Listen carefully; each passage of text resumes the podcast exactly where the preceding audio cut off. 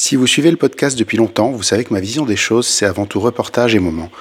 Mon invité, c'est tout le contraire. Il réfléchit en amont, il est dans la précision extrême et ses déclenchements sont rares. Entre photos d'architecture et argentique, ligne droite et minimalisme, investissement personnel et horizon droit, nous allons surtout discuter d'un projet vraiment à part qui va cumuler un peu de toutes ces expériences. Photographier de Tchernobyl, normalement une première fois, puis sur de la pellicule irradiée lors de sa seconde visite. Vous êtes tout dans l'heure du.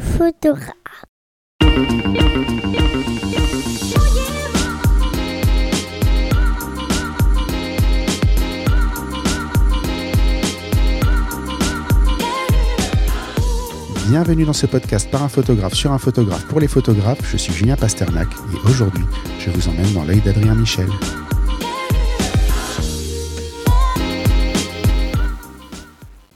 Et Adrien est un danseur.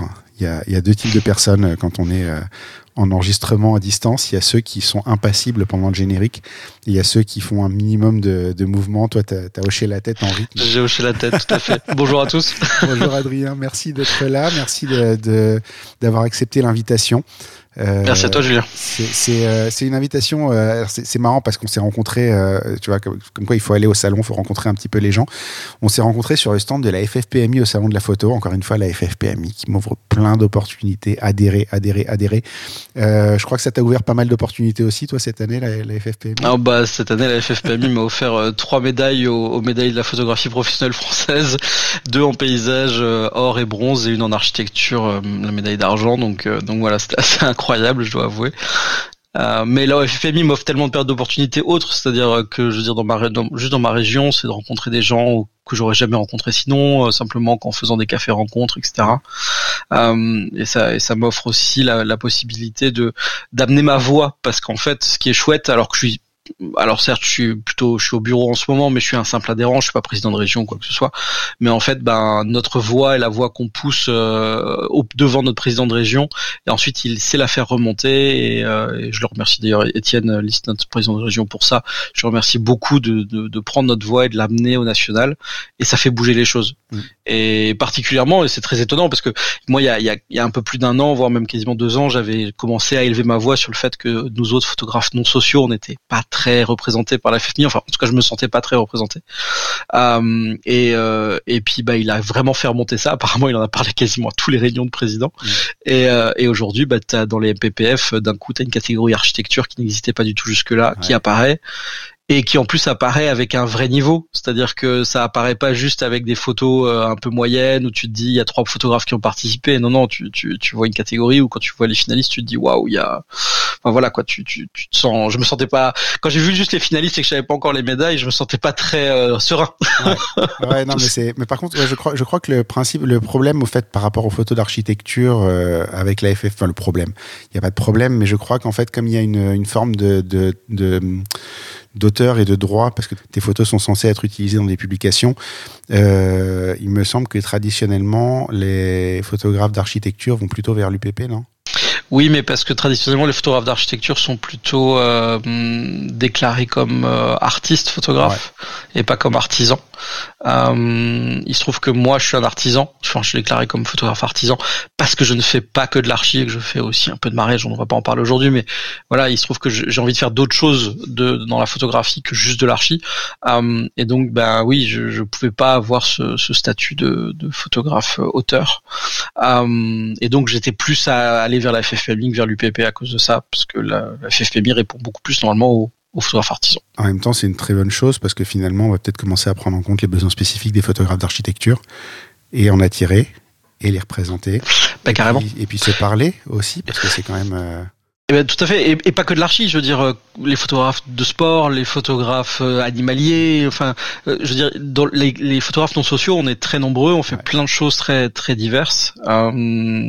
et et c'est vrai qu'on était peut-être moins représentés jusque là, quoi. Et puis il y a tellement de choses à apprendre les uns des autres. C'est ce que je, je, dis à chaque fois. C'est tout le tout le fondement du podcast, c'est ça. C'est va voir quelqu'un qui fait quelque chose que tu feras jamais, que tu sauras jamais faire précisément, mais tu as sûrement un truc à apprendre de lui en fait ou qui te motive à le faire. Enfin, je veux dire, par exemple, moi, quand j'ai vu certaines images euh, en, en photo d'objets, en photo de produit. je me suis dit, oh, ça c'est c'est un truc que j'ai jamais essayé, mm. ça m'a ça m'avait jamais parlé, mais en voyant ces images, je retrouve la géométrie que j'aime dans les miennes, et donc je me suis dit, pourquoi pas essayer? Donc je sais déjà que cet hiver, quand c'est forcément un peu moins d'archi parce que bah il fait froid et les arbres sont morts, donc ça intéresse moins de faire des photos d'archi à ce moment-là. Euh, bah c'est peut-être un, je prendrai un temps pour euh, essayer. Alors je dis pas que j'y arriverai, je dis pas que ça deviendra une nouvelle corde à mon arc et que je vais devenir un, concurrent sur ce marché tout de suite, mais euh, mais juste je vais tenter quoi. Il y a une vraie logique en tout cas. ça m'a motivé quoi. Euh, à, à, faire ça euh, dans ton cas toi. tu connais la première question du, du podcast, c'est l'elevator pitch. Tu rencontres Steve Jobs, tu es dans l'ascenseur, il rentre à côté de toi, tu as trois étages pour lui dire qui tu es, ce que tu fais, qu'est-ce que tu lui expliques? Alors je lui explique que je m'appelle Adrien, que je suis euh, un photographe qui aime euh, la géométrie et le minimalisme, euh, que j'ai une vision de la photo qui diverge un peu de ce qu'on a l'habitude de voir, qui est moins sur l'instant et plus sur la l'absolue précision, et que ça pourrait vraiment l'intéresser de regarder mes images. D'accord, bon résumé. Très bon résumé. Je pense qu'il aurait, il aurait bien aimé ta photo de produit, certainement. Qui n'existe pas encore. J'ai vu, j'ai vu, euh, j'ai vu, comment il faisait les photos des produits Apple euh, il y a une dizaine d'années en photo. Euh, c'est un truc de malade. C'était, il faisait en fait, tu sais, du focus stacking. Mmh, bien sûr. en studio et il prenait 10 euh, photos qu'ils empilaient les unes aux autres. C'est un truc de fou. Euh. Moi, j'ai vu un, mec euh, qui un Suisse qui fait des photos de, de Rolex anciennes. donc pas pour Rolex, hein, mais pour, pour des clients qui en fait veulent leur Rolex à eux, très spécifique avec leur avec leurs défauts, leur marque de vie, etc. Mais imprimé en 2 mètres de haut chez eux. et le truc, c'est qu'il fait du, du focus stacking à base de 150 images au phase one. Euh, c'est de la folie quoi. C'est de la folie pure. Mais enfin, tu vois, chaque fichier fait euh, fait fait 150 100 100, 100 mégapièces euh, fois 150 pour une image finale quoi. C'est c'est c'est J'adore. C'est moi j'aime bien les gens extrêmes comme ça. Faudra si tu as encore le nom, je je suis assez euh, je serais assez intéressé de discuter avec ce mec là.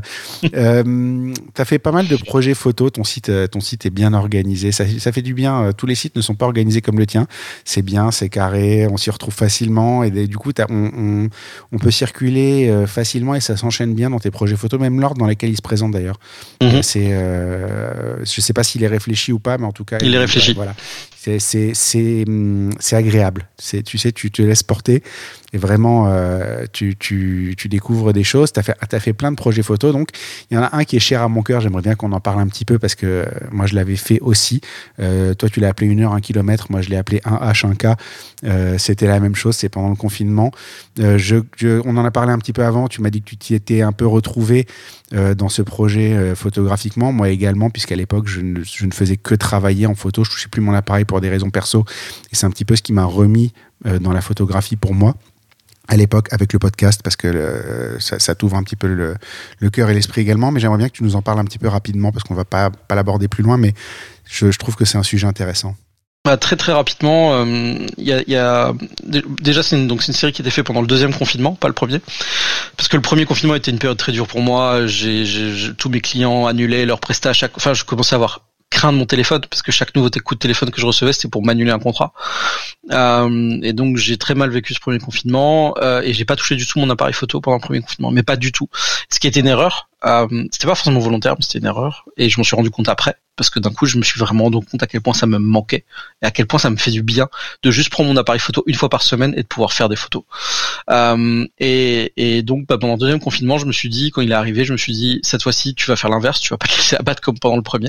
Et, donc j'ai euh, appelé euh, à l'époque je connaissais bien les, mecs d'Azelblad et donc je connaissais bien Charles qui n'y bosse plus maintenant, mais et je lui ai dit bah voilà j'aimerais bien faire une série autour de chez moi d'archi et, et j'aimerais bien réussir à faire un truc que j'ai jamais réussi à faire, c'est photographier mon environnement. Parce qu'en fait, ton environnement, tu le connais tellement, tu vis, donc tu, tu, l'as tellement intériorisé que j'y voyais plus de beauté, j'y voyais plus de d'angle vraiment. Et ça, a été euh, un peu particulier pour moi de réussir à sortir de ça, enfin à, dépasser ça. Et donc je lui dit voilà, il m'a dit très bien, on vient sortir le X1D2, euh, on te le prête pendant trois semaines et, et va faire tes photos et va t'amuser avec. Et donc je suis sorti chaque jour chaque jour je suis sorti en respectant la règle, c'est-à-dire en baladant une heure et, un kilomètre autour de chez moi. Euh, voilà, c'est de là qu'est née la série.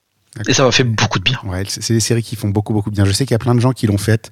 tout le monde la montre pas. Il faut la montrer. Elle est vraiment. Euh, je pense que c'est c'est vraiment des séries. Moi, je te dis, la photo en fait, c'était devenu plus qu'un boulot et j'avais pas fait de photos pour moi depuis très longtemps, très très longtemps, et ça m'a fait euh, reprendre plaisir à prendre mon appareil et pas euh, simplement un outil pour aller pour aller bosser, gagner de l'argent quoi. Et c'est d'ailleurs c'est suite à ça que j'ai acheté un appareil spécialement pour mes projets perso et pas pour plus utiliser mes appareils de boulot quoi. Eh ben, tu sais que moi, je j'organise depuis toujours, hein, depuis que j'écris ma, ma première boîte en 2013, et depuis ce jour-là, chaque année, je fais un voyage pour moi, mais un voyage photo. Hein. Je parle pas de voyage, voyage, je parle de voyage vraiment pensé pour une série de photos. Chaque année, quoi qu'il arrive, je, je, je, programme une série de photos euh, perso mmh. et je fais ça une fois par an minimum, parce que, c'est c'est indispensable. après. C'est euh, voyageur et photographe. Euh, mais dans, dans ces photos-là, on retrouve toujours ton ADN d'architecture.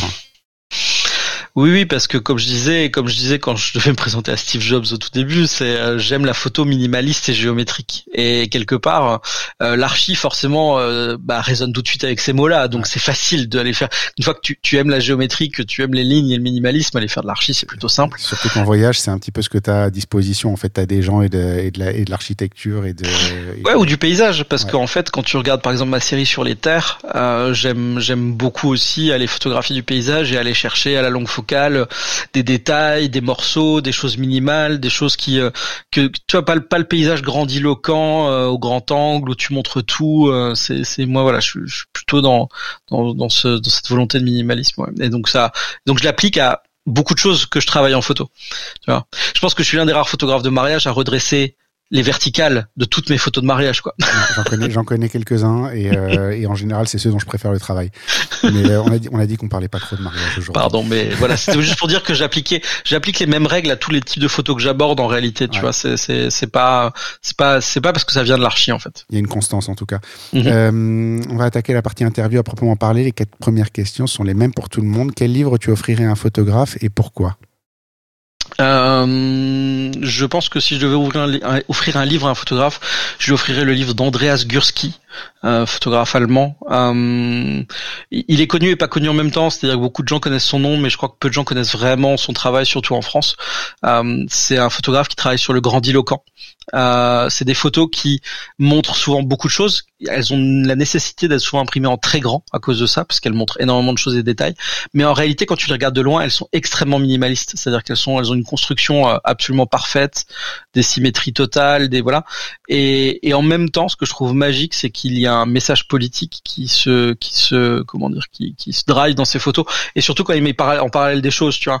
Quand d'un coup il montre euh, un défilé en Corée du Nord, parce qu'il est un des rares photographes à avoir été réellement invité en Corée du Nord et à avoir eu le droit de se placer mieux que le dictateur pour prendre une photo parfaite du défilé, parce que à cet endroit-là, euh, le défilé est juste parfait.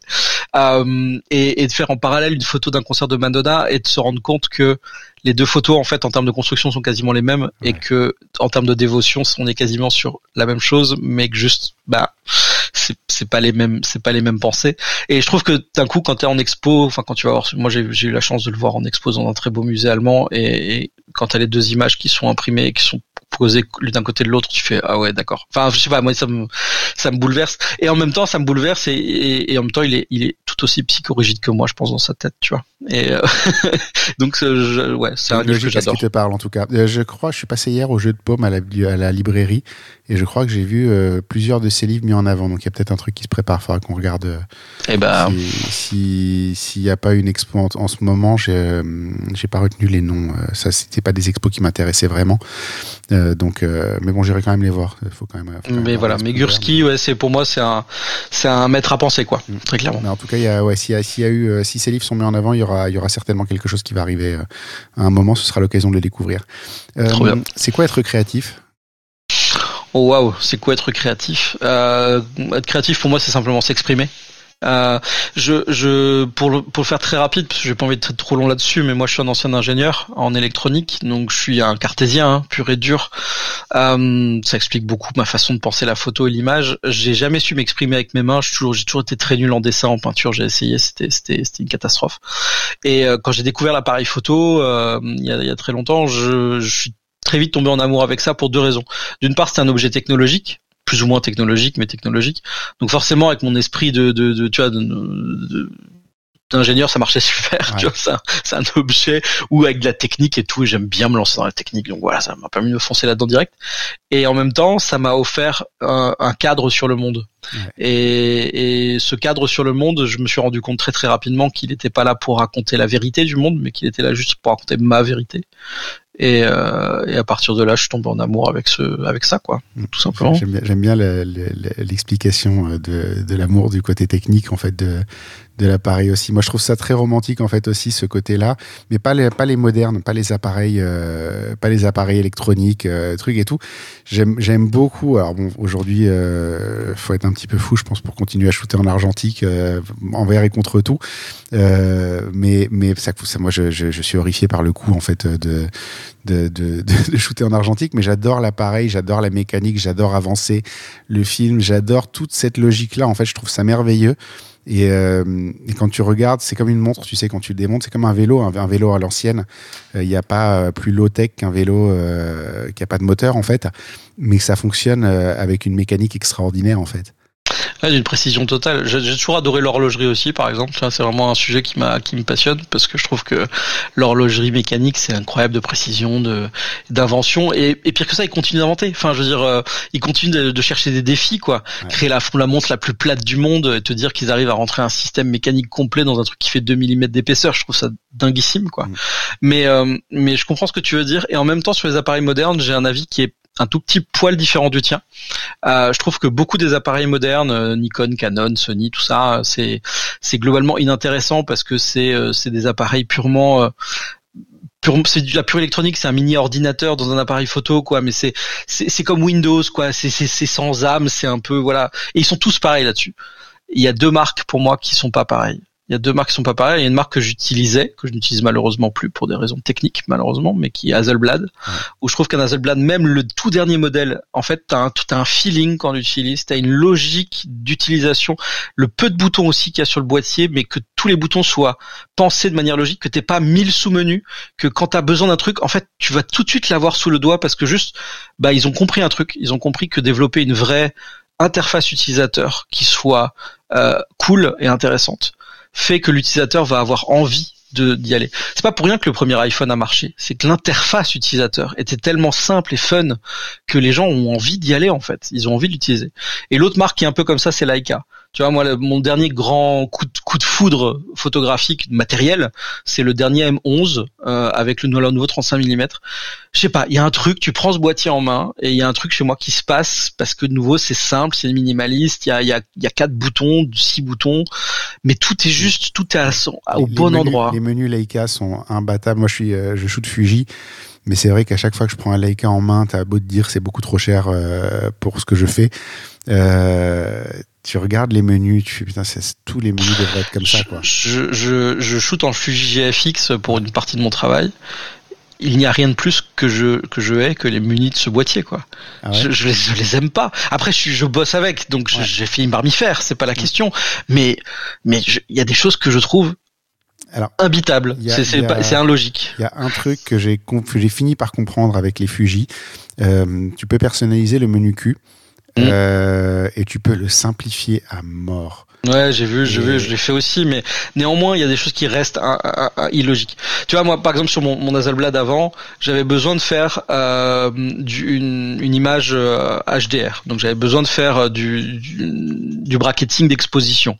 Donc bah dans l'Hazelblad, tu vas dans le menu entraînement, tu choisis bracketing d'exposition et là tu as un mini menu qui s'ouvre qui te dit qui donne tout ce dont tu as besoin. C'est est-ce que tu veux un retardateur avant, combien de frames tu veux, combien d'écart tu veux entre chaque frame, euh, qu'est-ce que tu veux qu'il fasse quand il a fini de faire les frames, est-ce qu'il doit rester dans ce mode ou repasser dans un mode normal? Bref, et ce menu, il a six options ou huit options mais elles sont toutes les unes en dessous des autres, ultra logiquement. Tu choisis tout, tu cliques sur OK, c'est fini. Tu as réglé ton mode bracketing. Quand tu es un appareil, il reste dans ce mode. Hein. Sur le Fuji, l'intervalomètre, enfin le, le, le, le, fait de faire du bracketing, c'est dans un premier menu. Le fait de mettre un, un retardateur, c'est dans un autre menu. Tu fais, à un moment donné... Et tu l'éteins, ça se remet à zéro. Et si tu l'éteins, ça se remet à zéro. Et tu fais... Pourquoi les gars? Pourquoi? Ouais, mais il y, a des, y a des choses comme ça. Moi, en ce moment, je suis... Euh, depuis le, un, des, un, épisode récent euh, qui était avec Tritsi, euh, je me suis mis à faire de la street photographie en zone focusing. Et mhm. il n'y a rien de plus frustrant sur mon X100V que le, le zone focusing parce qu'en fait, tu peux pas. Il m'a montré, lui, là, un Ricoh GR. En fait, le Ricoh, tu décides que ton point, il se fait entre. Alors, tu as un menu, tu vois, c'est point Mhm. de 1 mètre, euh, 1 mètre à 2 mètres, point de 1 mètre 50 à 3 mètres, point de euh, 2 mètres à l'infini. Et c'est trois, trois trucs, tu appuies sur un bouton et tu choisis, euh, tu choisis euh, ça. Le Fuji, tu peux pas prédéfinir des zones euh, comme ça Ok. et passer facilement de l'une à l'autre. Et du coup, bah, ou alors si on peut, je l'ai pas trouvé, euh, très sincèrement. Ah oui, alors peut-être que moi aussi, des fois il y a des trucs que j'ai pas trouvé, et euh, voilà. Mais mais néanmoins, il y a un moment donné où en fait, c'est effectivement le matériel moderne, je disais, est un peu frustrant, mais en même temps. Euh, Il y a quelques boîtiers voilà qui continuent d'être euh, d'avoir ce petit euh, ce petit feeling c'est comme ça que je me retrouve un jour chez Leica. Bah, hier, hier après-midi, justement, pendant que j'étais au jeu de paume, j'attendais le bus, il y avait Leica à côté. J'ai dit, tiens, j'ai pas été voir la nouvelle boutique, puis je suis rentré, puis j'ai commencé à regarder le Q3, puis tu sais, tu commences à te dire, bon, peut-être. Et puis, euh, c'est comme ça que dans un an, je vais me retrouver avec un Q3. Ah bah le M11, Très bien. euh, le M11, euh, je sais que j'en ai pour 15 000 euros, mais euh, je suis déjà dans un dans une acceptation tout douce dans ma tête. hein. Non, mais ça, ça- ça travaille depuis un petit moment aussi. si je te demande ce qui te fait déclencher, Hmm. Ce qui me fait déclencher. Euh, ça peut être, c'est marrant, ça peut être très, enfin, mes déclenchements euh, sont rares. Ouais. Ils sont pas rares, mais ils sont, euh, ils sont. Il faut vraiment que j'ai eu le temps de potasser mon cadrage à fond avant de cliquer. Euh, ça veut pas dire que chacun de mes cadrages est valable. Ça veut dire que par contre sur le terrain, je pense que chacun de ces cadrages est intérêt, peut-être peut avoir de l'intérêt. Ouais. Et ensuite, quand je fais le tri, je les mets en parallèle, euh, je les mets en compétition les uns avec les autres, surtout si c'est le même sujet qui est photographié sous différents angles, en me disant bon bah finalement de ces cadrages, aucun n'est à jeter, mais celui-là est clairement meilleur que les autres. Voilà. Donc euh, tu prends pas pour voir, que- en fait, tu prends une photo parce que tu penses qu'elle a un sens euh, Ouais. par elle-même. Ouais, ouais, ouais. Ça arrive. bah, encore une fois, on a décidé de pas trop parler de ça, mais ça arrive. Sur les mariages, c'est un peu moins vrai dans le sens où je, vu que je suis photoreporter, je vais un peu plus cliquer, quoi. T'es dans la mais- réaction, t'es obligé de, t'es obligé Ouais, de, dans la réaction, de- t'as moins le temps de réfléchir en fait. Mm. Euh, c'est quoi une bonne photo? C'est quoi une bonne photo C'est très compliqué à dire parce qu'en fait, c'est assez rigolo comme question parce que je vais pas parler de moi quand je vais répondre à cette question, je vais parler des autres. Euh, il est pas rare que je regarde des images euh, que je défile sur Instagram, tout simplement. euh, voilà, que je, je vois des photos, par exemple, de portraits serrés. Euh, et, et où je me dis, je suis, je trouve cette photo sublime et je me trouve incapable de la faire. C'est-à-dire que je sais très bien que si je suis face à la même personne au même moment, c'est pas du tout ce cadrage-là que je vais faire moi. C'est mon cerveau sera n'y pensera même pas et donc je ne, je ne la ferai pas. Euh, moi, je vais faire un plan pied large avec où la personne va être toute petite dans le cadrage et où il y aura euh, un immense bâtiment derrière, quoi, et où en fait tout le bâtiment va servir d'espace négatif pour que tu ne vois plus que la personne au final qui est toute Ouais. petite dans l'image. Mais mais voilà, c'est juste que Parce que t'es câblé je- comme ça. Hein? C'est parce que t'es câblé comme ça en fait. ah, parce que je suis câblé comme ça. Donc en fait, une bonne photo, c'est pas, euh, c'est, c'est comment dire. Chacun a sa propre réponse qui est personnelle, mais qui qui l'amène vers ce qu'il a envie de faire. Euh, mais ça veut pas dire que je suis pas capable de de, re- de voir qu'une image m'intéresse vraiment et me me déclenche un truc émotionnel, alors que je serais, je sais très bien que je suis incapable de la faire moi-même, quoi. Ouais. Donc une bonne photo, c'est juste une photo qui fait passer le bon message et qui fait euh, et qui et où l'auteur a pas forcément et alors ça c'est un, un truc perso mais c'est un truc que j'ai avec l'art moderne en général. Je trouve qu'une bonne photo c'est une photo qui n'a pas besoin que l'auteur explique avec un texte de 10 pages ce qu'il a voulu montrer pour que tu comprennes ce qu'il a voulu montrer. Voilà. Donc en- au moins, que- au moins t'en t'en as une idée où tu t'en fasses une interprétation quoi. Ouais, c'est ça. Euh, on va attaquer avec ton métier du quotidien, donc l'architecture. Euh, alors pour euh, pour situer un petit peu, ça a l'air très simple l'architecture. hein. Euh, tu tu crois que c'est juste euh, tu mets les lignes droites et puis c'est réglé. Pour être très pote euh, avec un des très bons du milieu, je sais que ça l'est pas du tout. Et et que c'est enfin c'est vraiment c'est vraiment un métier à part entière dans et c'est vraiment une, une- une philosophie photographique à part entière. Si je te demande, qu'est-ce qui fait une bonne photo d'archi? Extension Hmm. de la photo suivante, puisque là on est vraiment dans ton domaine. Euh, Qu'est-ce qui fait une bonne photo d'archi? Moi, je trouve qu'une bonne photo d'archi, ou en tout cas un, un très bon photographe d'archi, c'est quelqu'un qui va euh, être extrêmement attentif à tous les détails. Et, et quand je dis ça, c'est euh, c'est c'est pas rare que des gens me contactent sur sur sur les réseaux et me disent ah je voudrais te présenter mon travail que tu me demandes ce que tu me dis ce que t'en penses. Et t'as dit avant c'est facile, il suffit de mettre la ligne droite. Ça commence déjà par là. Le nombre de fois où quand des gens me demandent ça, je vais voir les photos, et je leur dis bah tes photos elles sont pas droites. Et il me dit bah si. Je fais bah non. Il me fait bah si. Je fais je sors Photoshop, je sors mes lignes et je fais t'as deux degrés d'angle là, c'est pas droit. Il fait Ah, je l'avais pas vu. Oui, moi je le vois parce qu'en fait, il y a un moment donné où justement la, perfection de la photo d'archi, c'est ça. C'est c'est aussi, par exemple, un truc tout bête. Euh, j'ai une cliente architecte dernièrement d'intérieur avec qui j'ai commencé à travailler, qui m'a avoué être avoir été déçue de tous les photographes qu'elle avait employés jusque-là. Et je lui demande pourquoi. Et elle me dit, bah tu vois, sur toutes les photos, euh, donc que de l'intérieur pour le coup, à chaque fois sur les bords des cadrages, il y a un morceau de fenêtre ou un morceau de porte, mais elle est jamais en entier la porte ou la fenêtre. Il y a juste un bout, un, bout de cadre ou quoi. Il, me dit, je ne comprends pas pourquoi il a pas simplement soit recadré légèrement pour enlever ces petits bouts qui dépassent et avoir un début d'image qui soit clean ou mille trucs en entier dedans. Mais voilà, donc en fait, je pense que la photo d'archi, c'est ça, c'est de la perfection, c'est de l'envie de que tout soit à sa place et qu'il n'y ait pas de qui, qui rien qui qui attire ton regard. Tu vois, enfin, il y a un truc. Il y a un truc aussi où dans les bâtiments, ça peut être des images très complexes avec plein de détails, plein de choses. Et en fait, il faut réussir à tirer de ça une image qui parle tout de suite et qui soit euh, voilà. Et enfin, et c'est la dernière chose, c'est le dialogue avec les architectes. Alors ça, c'est c'est presque ma partie préférée, euh, j'ai envie de dire. C'est c'est parce que ce sont des artistes euh, qui ont passé beaucoup de temps sur leur projet. Ils ont passé beaucoup de temps à les dessiner, à les faire construire, à diriger le chantier, tout ça, tout ça. Et en fait, tu es la fin de la boucle en tant que photographe. Et il faut en même temps arriver à exprimer ce que eux ont envie d'exprimer à travers leur bâtiment, et il faut réussir en même temps à amener ta patte à toi. Euh, et cette, ce dialogue-là, il est super, je trouve souvent super intéressant, parce que c'est marrant, parce que les architectes souvent ils viennent avec nous, parce que ça leur fait du bien. Parce qu'en fait, on va mettre enfin en, en, avant ce sur quoi ils ont bossé pendant peut-être plusieurs mois, voire plusieurs années. Il y avoir des choses que euh, personne d'autre va voir aussi, peut-être.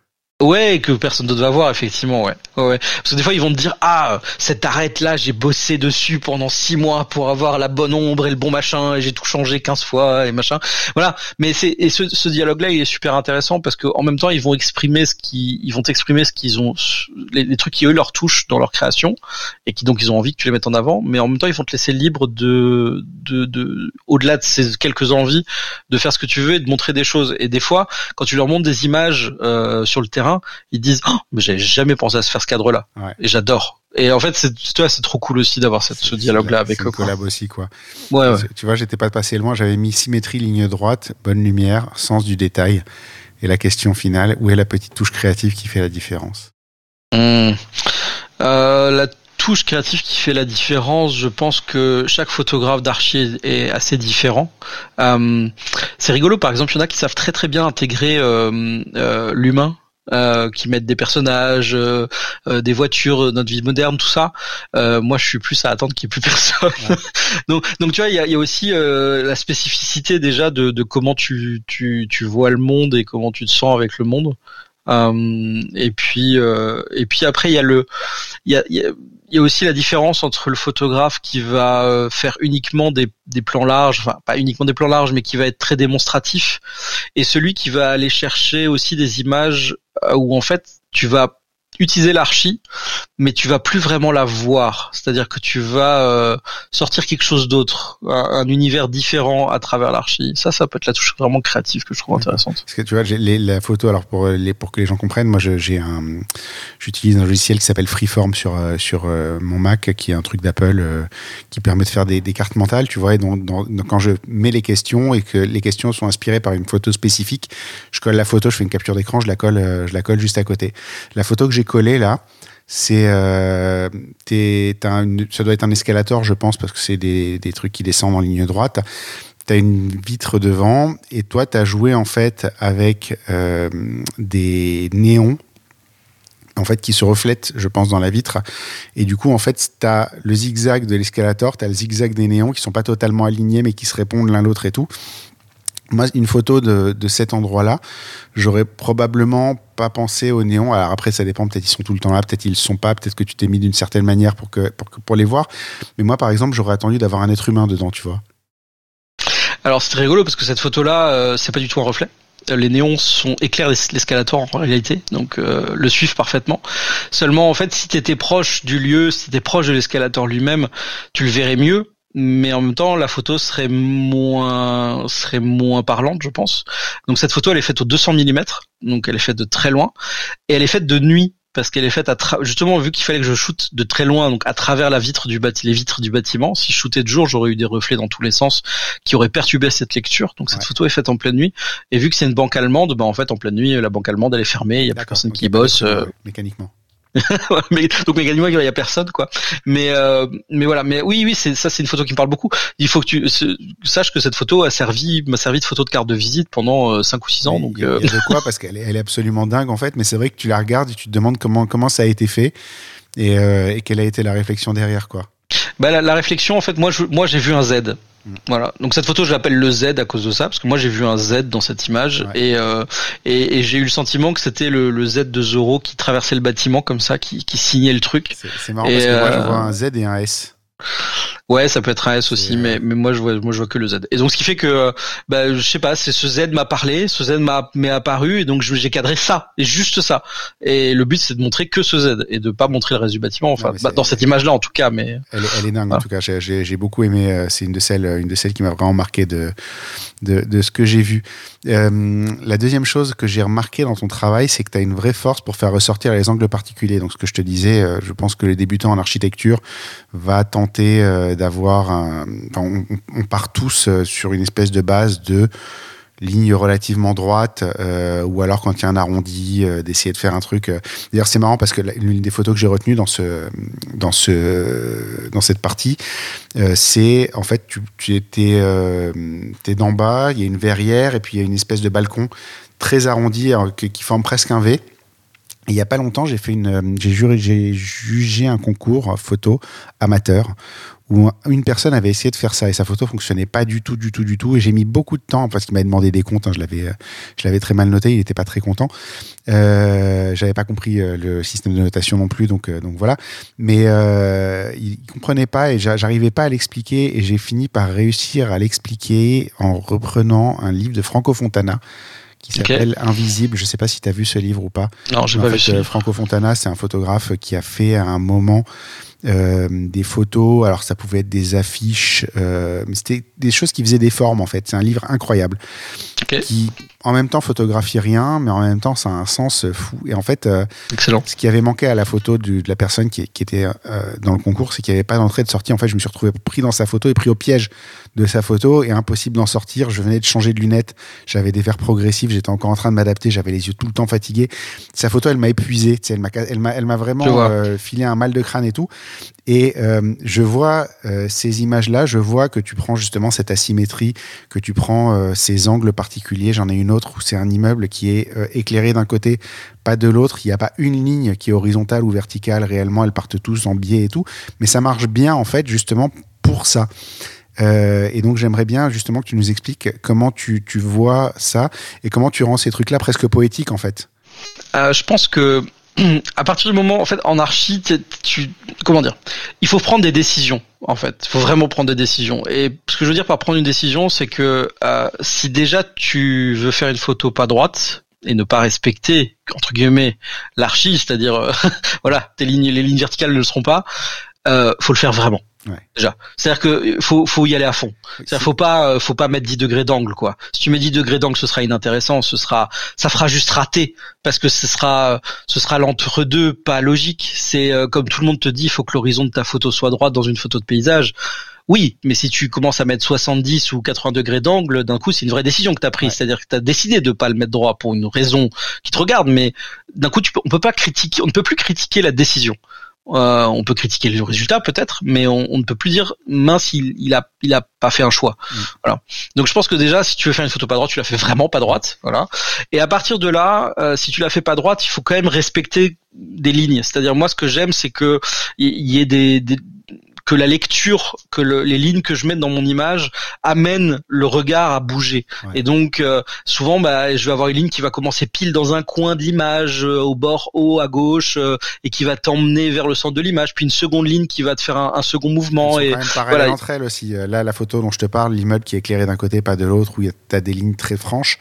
Mmh. Quand tu regardes bien, il y a quand même, il y a quand même un certain parallélisme entre les lignes. Il y en a, par contre, maintenant que tu le dis, il y en a pas une qui est droite, y compris ouais. celle qui pourrait correspondre à une espèce d'horizon. Même celle-là, elle est suffisamment penchée pour que justement, euh, ça crée ce petit déséquilibre. C'est l'idée, c'est l'idée. Moi, je j'ai une photo comme ça de, dans mes photos d'archi que j'aime bien. C'est une photo d'un escalier tout rouge. Euh, la photo est absolument pas droite. Euh, c'est voilà. Mais euh, mais tu t'as t'as t'as plein de sens de lecture et t'as plein de, euh, euh, je veux dire, tu comprends l'escalier, tu comprends le mouvement, tu comprends le la façon dont les gens vont y marcher, tu, tu comprends tout ça. Et, euh, et je trouve qu'à un moment donné, c'est ça qui qui va faire une, une bonne image. et ces sens de lecture, par contre, faut pas en avoir 12 quoi. Je trouve qu'il faut en avoir deux ou trois grands max, mais qui vont être des grandes lignes. En fait, il faut imaginer que si tu enlèves tous les détails, si tu enlèves tous les toutes les finitions des façades, des machins, des trucs, tu peux limiter ton image à à trois grands traits que tu vas tracer à travers l'image, quoi. Ça veut dire que tu as fait un choix. Ça veut dire que tu as fait un choix. Ouais. Tu le vois le côté poétique de ces images ou pas, toi? Moi j'ai du mal parce que euh, et je me demande souvent si mon travail a un sens. Euh, J'en discutais avec. Très poétique. Hein, je te dis ça, je te pose la question parce que moi j'ai trouvé ça. Toutes ces photos là, en fait, je trouve que au-delà du côté euh, carré euh, qui va qui va en théorie finir sur des brochures ou sur des euh, parce que en général ça sert à illustrer les, les comptes rendus de, annuels des, du comptable. Bien sûr. ou une brochure pour vendre le bâtiment parce que c'est un immeuble de bureau qui va être à vendre ou à participer à des concours ou des trucs comme ça. Donc c'est quand même quelque chose qui a priori euh, et de l'art euh, un peu planqué quelque part, euh, dont on dit pas le nom. Mais toi, tu as un vrai côté poétique dans ces photos-là, en fait. C'est rigolo parce que j'estime souvent que mon travail est très froid. Et, et j'ai peur, enfin, comment dire, j'ai peur de manquer de sens. Euh, et mais c'est un questionnement personnel dans le sens où vu que je fais ces images en étant très cartésien dans ma tête, je je je, je suis alors je suis pas sûr d'y voir de la poésie, mais par contre, quand je fais l'image, j'y vois du beau. Ça, c'est certain. C'est-à-dire que c'est beau à mes yeux. Voilà. Euh, mais j'ai souvent peur que ça le soit pas, pas aux, pas aux yeux de plein de gens en fait. Parce que le parallèle, en fait, c'est que la poésie, c'est très rigide, l'air de rien. La poésie, c'est très rigide, ouais. C'est rempli de règles, en tout cas. C'est plein de règles et tu peux pas en sortir comme ça. Et quand t'en sors, t'as intérêt à avoir une bonne excuse pour le faire. C'est ça. Euh, euh, c'est la même chose, en fait, en réalité. Ouais. Mais bien sûr, c'est la, la même chose. Mais je veux dire, c'est, comme c'est presque comme en portrait. Enfin, je veux dire, à un moment donné, euh, va faire du portrait au 14 mm, tu vois. Enfin, euh, ça déforme les gens. C'est donc en fait, c'est une règle qui est mise en place depuis longtemps pour pour pour, faire du beau. Et par contre, quand d'un coup tu veux faire un, un portrait Halloween façon horreur, euh, au contraire, le fait que ton 14 mm déforme la tête et le, de la personne, de de, de de, de, je sais pas, de ton Freddy, les griffes de la nuit, bah tu vas tu vas exprès détourner la règle parce que tu que ça va servir ton sujet, quoi. On va y arriver euh, petit à petit. Hein. Là, on est déjà au 24 euh, sur euh, sur les, les portraits. petit à petit, ça va venir, quoi. Ça y est. C'est de toute façon pour se distinguer, il va falloir être de plus en plus extrême. Hein. on va attaquer le côté obscur de la force de l'archi. c'est mmh. l'urbex. Le, le, mmh. la lumière. Le, le, côté le côté le côté archi professionnel et puis le, le, côté le côté un petit peu planqué euh, c'est l'urbex euh, concrètement. Euh, alors c'est malheureux, j'ai dit urbex, c'est malheureux, mais c'est devenu un gros mot maintenant. Les Instagrammeurs qui abîment tout ce qui touche, qui se, qui s'improvisent urbex et, et, qui massacrent des lieux malheureusement pour pas grand chose pour une photo. Est-ce que je vais déjà te demander de, de me rappeler ce que c'est l'urbex? L'urbex c'est très compliqué parce que c'est pas, c'est déjà c'est pas forcément de la photo. L'urbex c'est c'est de l'exploration urbaine, donc c'est des gens qui ont envie de visiter des lieux qui sont normalement pas forcément visitables pour le plaisir de les visiter. Et dans ces lieux, il y a souvent des lieux abandonnés. Donc c'est souvent ça que que ça traduit. Dans l'urbex, il y a plein de choses. Moi, je connais des urbexeurs qui font aucune photo, ils vont dans ces lieux juste pour y dormir. Ouais parce que c'est ça leur kiff de vie. Bah c'est super. Tu vois, il y a un moment donné où où si euh, si ton kiff c'est ça, très bien. Il y a des gens qui vont y chercher des entités euh, euh, fantomatiques, des choses. Moi tout ça ne me touche pas, donc c'est pas du tout c'est pas du tout ma ma vision du truc. Et ce qui fait que moi je me prétends pas urbexeur parce que je me je continue juste de me prétendre photographe d'archi. et que moi ce qui m'a touché dans ces lieux, dans ces lieux laissés à l'abandon par l'homme, ces lieux d'architecture laissés à l'abandon par l'homme, c'est que euh, ce sont des, c'est de l'archi, mais c'est l'après de l'architecture. C'est-à-dire qu'est-ce qu'elle est devenue cette architecture une fois que l'homme en est parti? Et surtout dans cet entre-deux très bizarre, parce que je suis alsacien, mes parents m'ont toujours emmené faire des randos quand j'étais petit, et puis j'ai toujours vu ces, grands châteaux abandonnés, du 11e, du 9e, mais qui sont plus que des ruines, quoi. C'est vraiment, c'est juste des c'est juste des pierres, des murs, euh, des fois, un, un- voilà, un premier étage, une tour, euh, mais ça s'arrête à ça.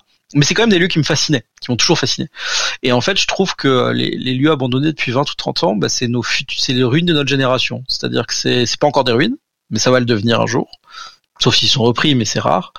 Et, euh, et j'aime bien cet entre-deux. Et quelque part, tu, tu, quand tu fais ce genre de photos, tu, tu, comment dire, tu figes un instant, un instant qui est très très fugace parce que potentiellement six mois plus tard, le truc a complètement bougé, a complètement changé. euh, Il y a un plancher qui est tombé, j'en sais rien. Enfin, juste par l'effet de la nature. Il y a 20 000 personnes qui viennent et qui le saccagent. Ouais, alors oui et non, parce que c'est là aussi que je me prétends pas urbexeur, parce qu'effectivement dans l'urbex, t'as as de l'urbex de mode, Ouais. euh, avec euh, des courses à euh, qui aura euh, ce lieu-là en premier, euh, qui va le montrer en premier, tout ça, c'est un truc qui m'intéresse mais pas du tout. C'est un effet, c'est un effet secondaire en fait. Ouais, c'est un, c'est un effet secondaire, mais ce qui fait que moi je vais faire des photos de photos des trucs qui sont qui sont connus par tout le monde depuis 10 ans, euh, voilà, et puis j'y vais 10 ans après. Mais parce que moi, ce qui va me driver, c'est l'architecture. Donc par exemple, tu me dis, euh, on a une maison abandonnée des années 70, euh, remplie d'objets, qui est abandonnée euh, là à 20 bornes de chez moi. Je vais souvent pas y aller, Ouais. parce que en fait, euh, ou je vais regarder vite fait une ou deux images avant de me décider. Mais mais si c'est euh, un truc qui est pas très architectural, c'est c'est- dans ma pratique à moi, ça ne m'intéresse pas du tout. Parce que moi, ce qui m'intéresse, c'est d'abord des lieux où l'architecture est belle. Euh, voilà. Et donc j'y suis rentré comme ça. Après, j'y ai trouvé aussi des lumières. Tu parlais avant de lumière au tout début. Euh, j'ai trouvé des lumières très particulières parce que souvent c'est des lieux qui sont clos, euh, des fenêtres qui ont été euh, fermées, etc. Mais où avec le temps, euh, t'as des lattes de bois qui sont écartées. Et d'un coup, je trouve que c'est des lieux qui sont souvent très sombres, mais où dès qu'une lumière rentre, même fine, elle explose et ça crée un contraste que je trouve assez euh, assez saisissant, quoi. Donc c'est vraiment des lieux, c'est des lieux particuliers en fait, avec une ambiance particulière. Ouais, mais j'ai vraiment une recherche là-dessus. Euh, euh, ce qui fait qu'en fait, là aussi, tu disais, les lieux sont vite cassés, etc. Alors j'ai, c'est vrai, et c'est pas que Instagram. Et, et là-dessus, il faut être très clair, c'est que oui, bien sûr, euh, euh, Instagram ou TikTok ou machin vont, vont peut-être amener à ça ou vont créer une nouvelle population qui va dans ces lieux-là. Euh, ces lieux-là étaient déjà dégradés avant avant que les plateformes n'existent, euh, tout simplement, ben, si c'est dans une grande ville euh, ou proche d'une grande ville, accessible en tout cas, euh, tout ce qui va être squatter, graffeur, etc., vont y accéder à une vitesse dingue, Ouais. mais ce qui est logique. Et le, et le mot va se répandre sans qu'il y ait besoin des plateformes et des réseaux pour ça. Euh, si c'est dans des petits villages et tout, bah, c'est les, endroits où les, les ados euh, vont se faire peur, euh, vont eux-mêmes faire des bêtises en, en graffant un mur et tout. euh, voilà, c'est ça, Donc, en fait, c'est des trucs qui auraient, qui auraient de toute façon euh, vécu ça sans toi. C'est Ouais. juste peut-être à une échelle différente euh, quand on poste un truc qui a l'air cool sur Instagram et que tout le monde veut y aller. Quoi. Ouais, c'est ça, ça c'est vrai. Mais par contre, ça, ils étaient déjà dégradés avant. Et souvent, les lieux qui sont préservés et préservés longtemps, ils ont tous en commun un truc, ils sont loin de tout. Ils sont planqués loin de tout. Donc quand c'est à 40 bornes de voiture de tout village ou, vi- ou ville, d'un coup le château là, euh, il se maintient en l'état assez, assez longtemps. Et c'est là que celui-là, par contre, s'il est dégradé, c'est souvent la faute d'Insta, effectivement. ouais. Mais après, il est rarement dégradé en mode euh, dégradation. Il est souvent volé en fait. Oui, C'est souvent d'un coup, euh, enfin, quand, quand je te dis ça, tu vois, moi j'ai- en tête, euh, quand on, quand on parle d'Instagram et de, de ce que ça peut apporter de, de pire, euh, il y a un petit bout de rue euh, dans le 7e arrondissement de Paris euh, qui donne sur la Tour Eiffel. Tu as trois touristes qui ont posté des photos sur Instagram. Les gens se sont rendus compte que c'était le spot où tu pouvais faire les super photos avec la Tour Eiffel dans l'arrière-plan en Mhm. ayant l'air d'être à Paris. Et du coup, maintenant, c'est nuit et jour euh, incessant. Euh, les gens, ils viennent avec de la bouffe, ils jettent des ordures, ils font du bruit. Les, riverains, ils deviennent cinglés. Tout ça pour répéter la même image, donc Ouais. ce qui fait qu'en plus ils sont, ils deviennent inintéressants, tu vois. Ouais. C'est ça qui est terrible. Mais en fait, le problème, c'est qu'au-delà d'être inintéressant, en plus, ils saccagent un endroit. Et, Eh oui, oui. euh, et les pauvres gens qui vivaient là, qui étaient quand même, enfin, je veux dire, t'habites à côté de la Tour Eiffel, c'est quand même pas rien, tu vois. Et en fait, euh, bah, euh, ton appart du jour au lendemain, il vaut plus rien, quoi. Alors certes, et ça je comprends très bien. euh, à l'opposé, tu vois, moi j'ai une autre histoire comme ça et qui d'avant, avant l'époque d'Instagram, dans le milieu d'urbex, euh, au tout début d'Instagram, donc t'avais pas ces effets de mode aussi violents qu'aujourd'hui.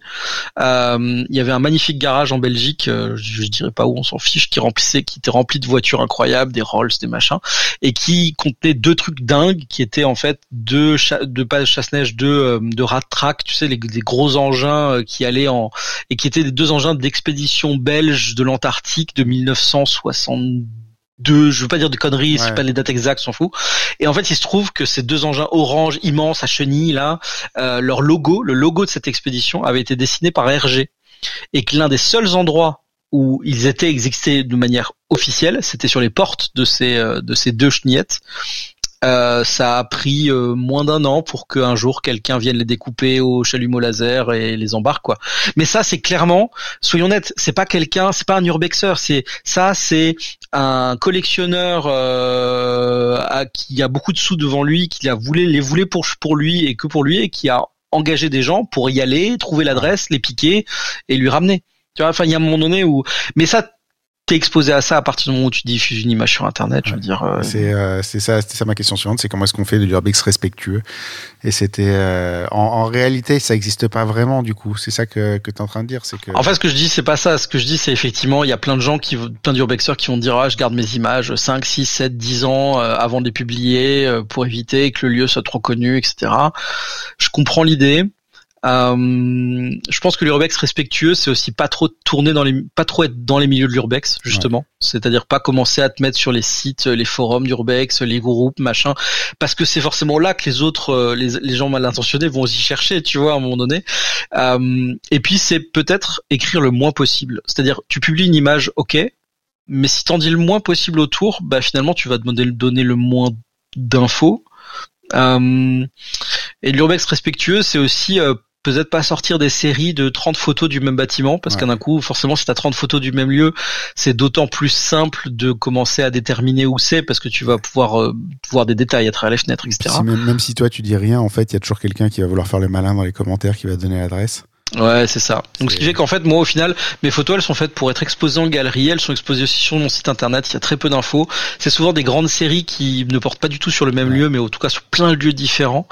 Et elles sont surtout faites pour pas être montrées aux urbexeurs. Enfin, c'est marrant, c'est quand je suis en expo, le jour du vernissage, les gens que j'aime le moins, c'est les autres photographes et les autres urbexeurs, quoi. Parce que eux, ils vont être là en mode, ah, tu l'as fait comment, c'est quoi la technique, tout ça, ça m'intéresse pas du tout de parler de ça déjà à ce moment-là. Et en plus, ils vont souvent te dire, ah ouais, t'as toi aussi, t'as visité tel bidule, mais oui, on s'en fiche parce qu'en fait, moi, ma photo, si je l'ai fait déjà, c'est pour moi. Euh, parce qu'elle me parle.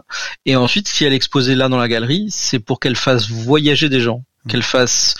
En fait, j'adore que mes photos soient des créer des histoires dans la tête des gens.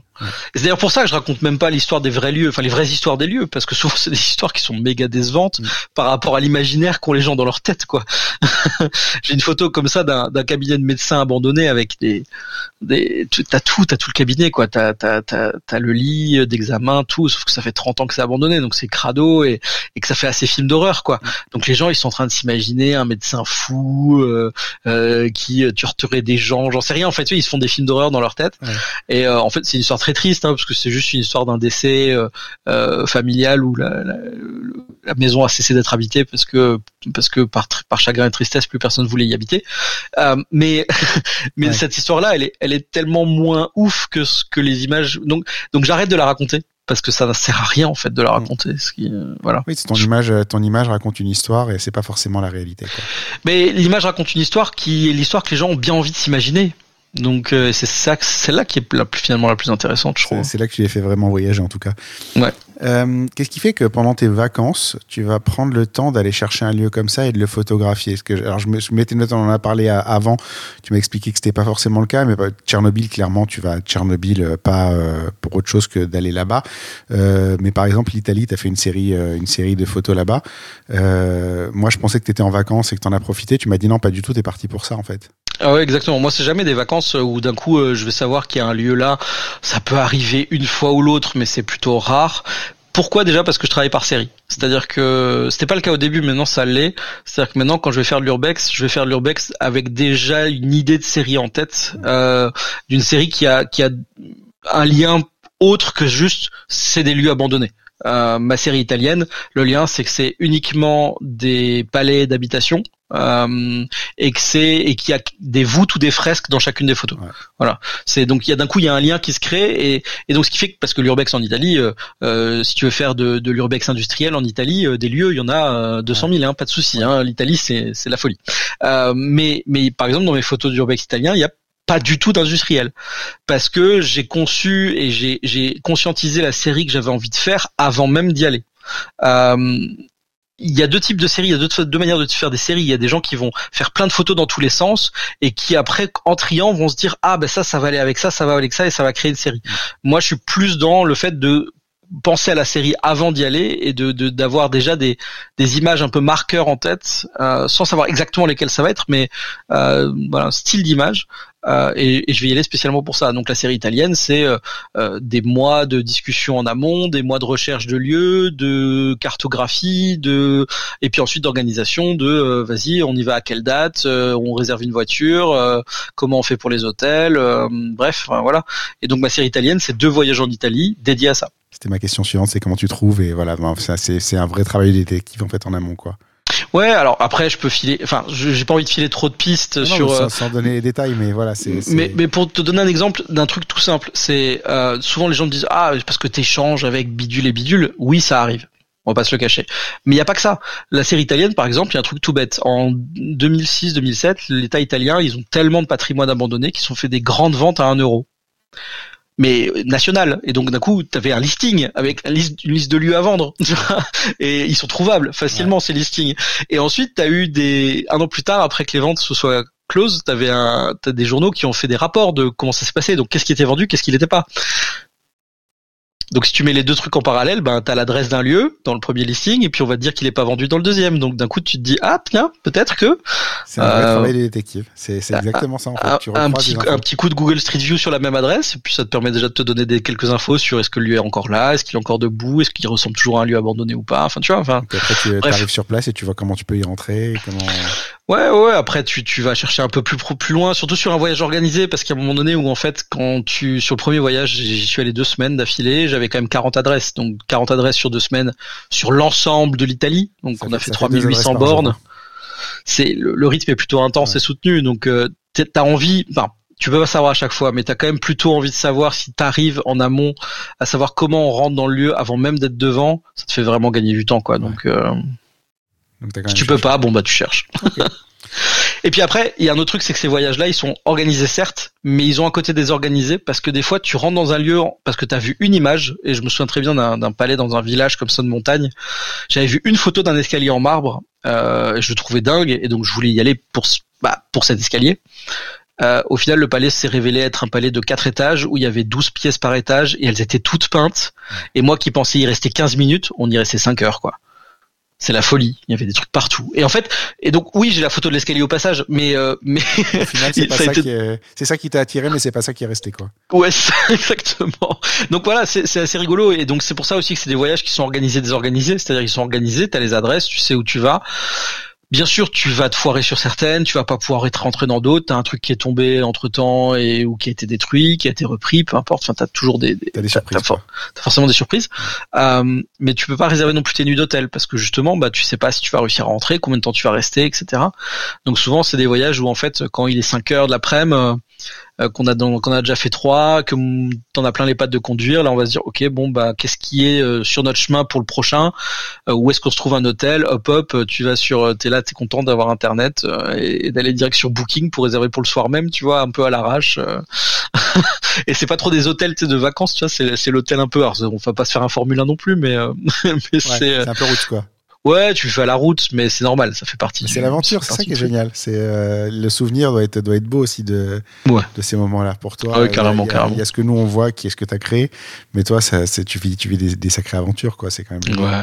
Et puis ce que tu vois pas non plus, c'est quand je me blesse, parce que alors alors ça c'est un point important, c'est euh, pour ceux qui ont envie de faire ce genre de photos ou qui vont essayer de le faire suite peut-être à, à, ce à ce podcast, euh, n'y allez jamais seul n'y allez jamais seul. Partez toujours avec un ou deux copains ou copines, et mais n'y allez jamais seul parce que c'est des lieux qui sont dangereux. Euh, moi, j'ai des copes, j'ai des potes qui sont blessés. Euh, moi, en Italie, il y a deux ans, je me suis fracassé deux côtes du dos euh, en tombant euh, au milieu du voyage. Donc, je te laisse imaginer la gueule du reste du voyage ensuite quand t'as deux, deux côtes pétées, que tu peux rien y faire et qu'il faut et dormir et conduire et porter un sac photo parce que tu, tu vas pas rentrer à la maison, hein, je te le dis. mais voilà, donc c'est des, des lieux qui sont dangereux et être accompagné. Avoir une trousse de secours dans son sac photo, on sait jamais, tu vois, pas besoin d'avoir mille trucs, mais ça aide toujours. Bah voilà, quand je suis tombé en Italie, j'étais content d'avoir mes deux potes avec moi, euh, qui un qui a récupéré le sac photo qui me l'a enlevé du dos, l'autre qui m'a relevé, euh, tu vois, et qui ont pu prendre à ce moment c'était mon tour de conduire, mais bah, ils ont pu prendre le, le, le, volant à ma place parce que j'étais incapable. Enfin, voilà, c'est tout bête, mais ça fait partie des choses qui sont selon moi indispensables de se protéger et de, de faire gaffe à ce qu'on fait. C'est la base, quand on va dans des endroits comme ça. Euh, C'était une question dans la, dans la question suivante. Euh, ça va nous amener tout naturellement à Tchernobyl. Euh, J'ai envie de dire, c'est presque une suite logique de l'architecture et de l'urbex. C'est un petit peu le, le, le, le, top de ce qu'on peut faire, non? Euh, je sais pas si c'est le top de ce qu'on peut faire. C'est très particulier comme endroit. C'est très froid. C'est très, hum, c'est très sensible presque. J'ai envie de dire comme endroit. Moi, ça m'a attiré pour deux choses. Effectivement, à partir du moment où tu fais de l'urbex, tu t'en fais depuis plus de dix ans. Euh, tu, tu te dis que c'est un peu euh, c'est le boss final quoi. je sais pas comment dire. C'est ça, non mais c'est le, le, top en fait, c'est le, le, le, truc ultime. Euh, ouais, quoi, quoi que tu vois, c'est pas si c'est pas si ultime que ça parce que moi je l'ai fait en 2018-2019 donc j'ai fait ma série italienne après et je la trouve tout aussi intéressante donc c'est tu, te rends compte que c'est un ultime sans en être un, tu vois, mais en tout cas c'est un grand nom. C'est un grand passage en tout cas, ouais. Euh, ouais, un grand passage.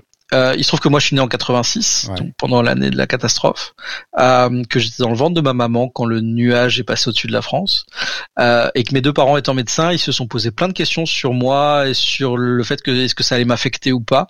Et ce qui fait que pendant les dix premières années de ma vie, quand j'étais petit, j'ai entendu le mot Tchernobyl souvent revenir à la maison sans vraiment comprendre euh, ce que c'était, parce que je pense que tu conscientises pas une catastrophe mmh. pareille euh, à ces, à ces âges-là, c'est impossible.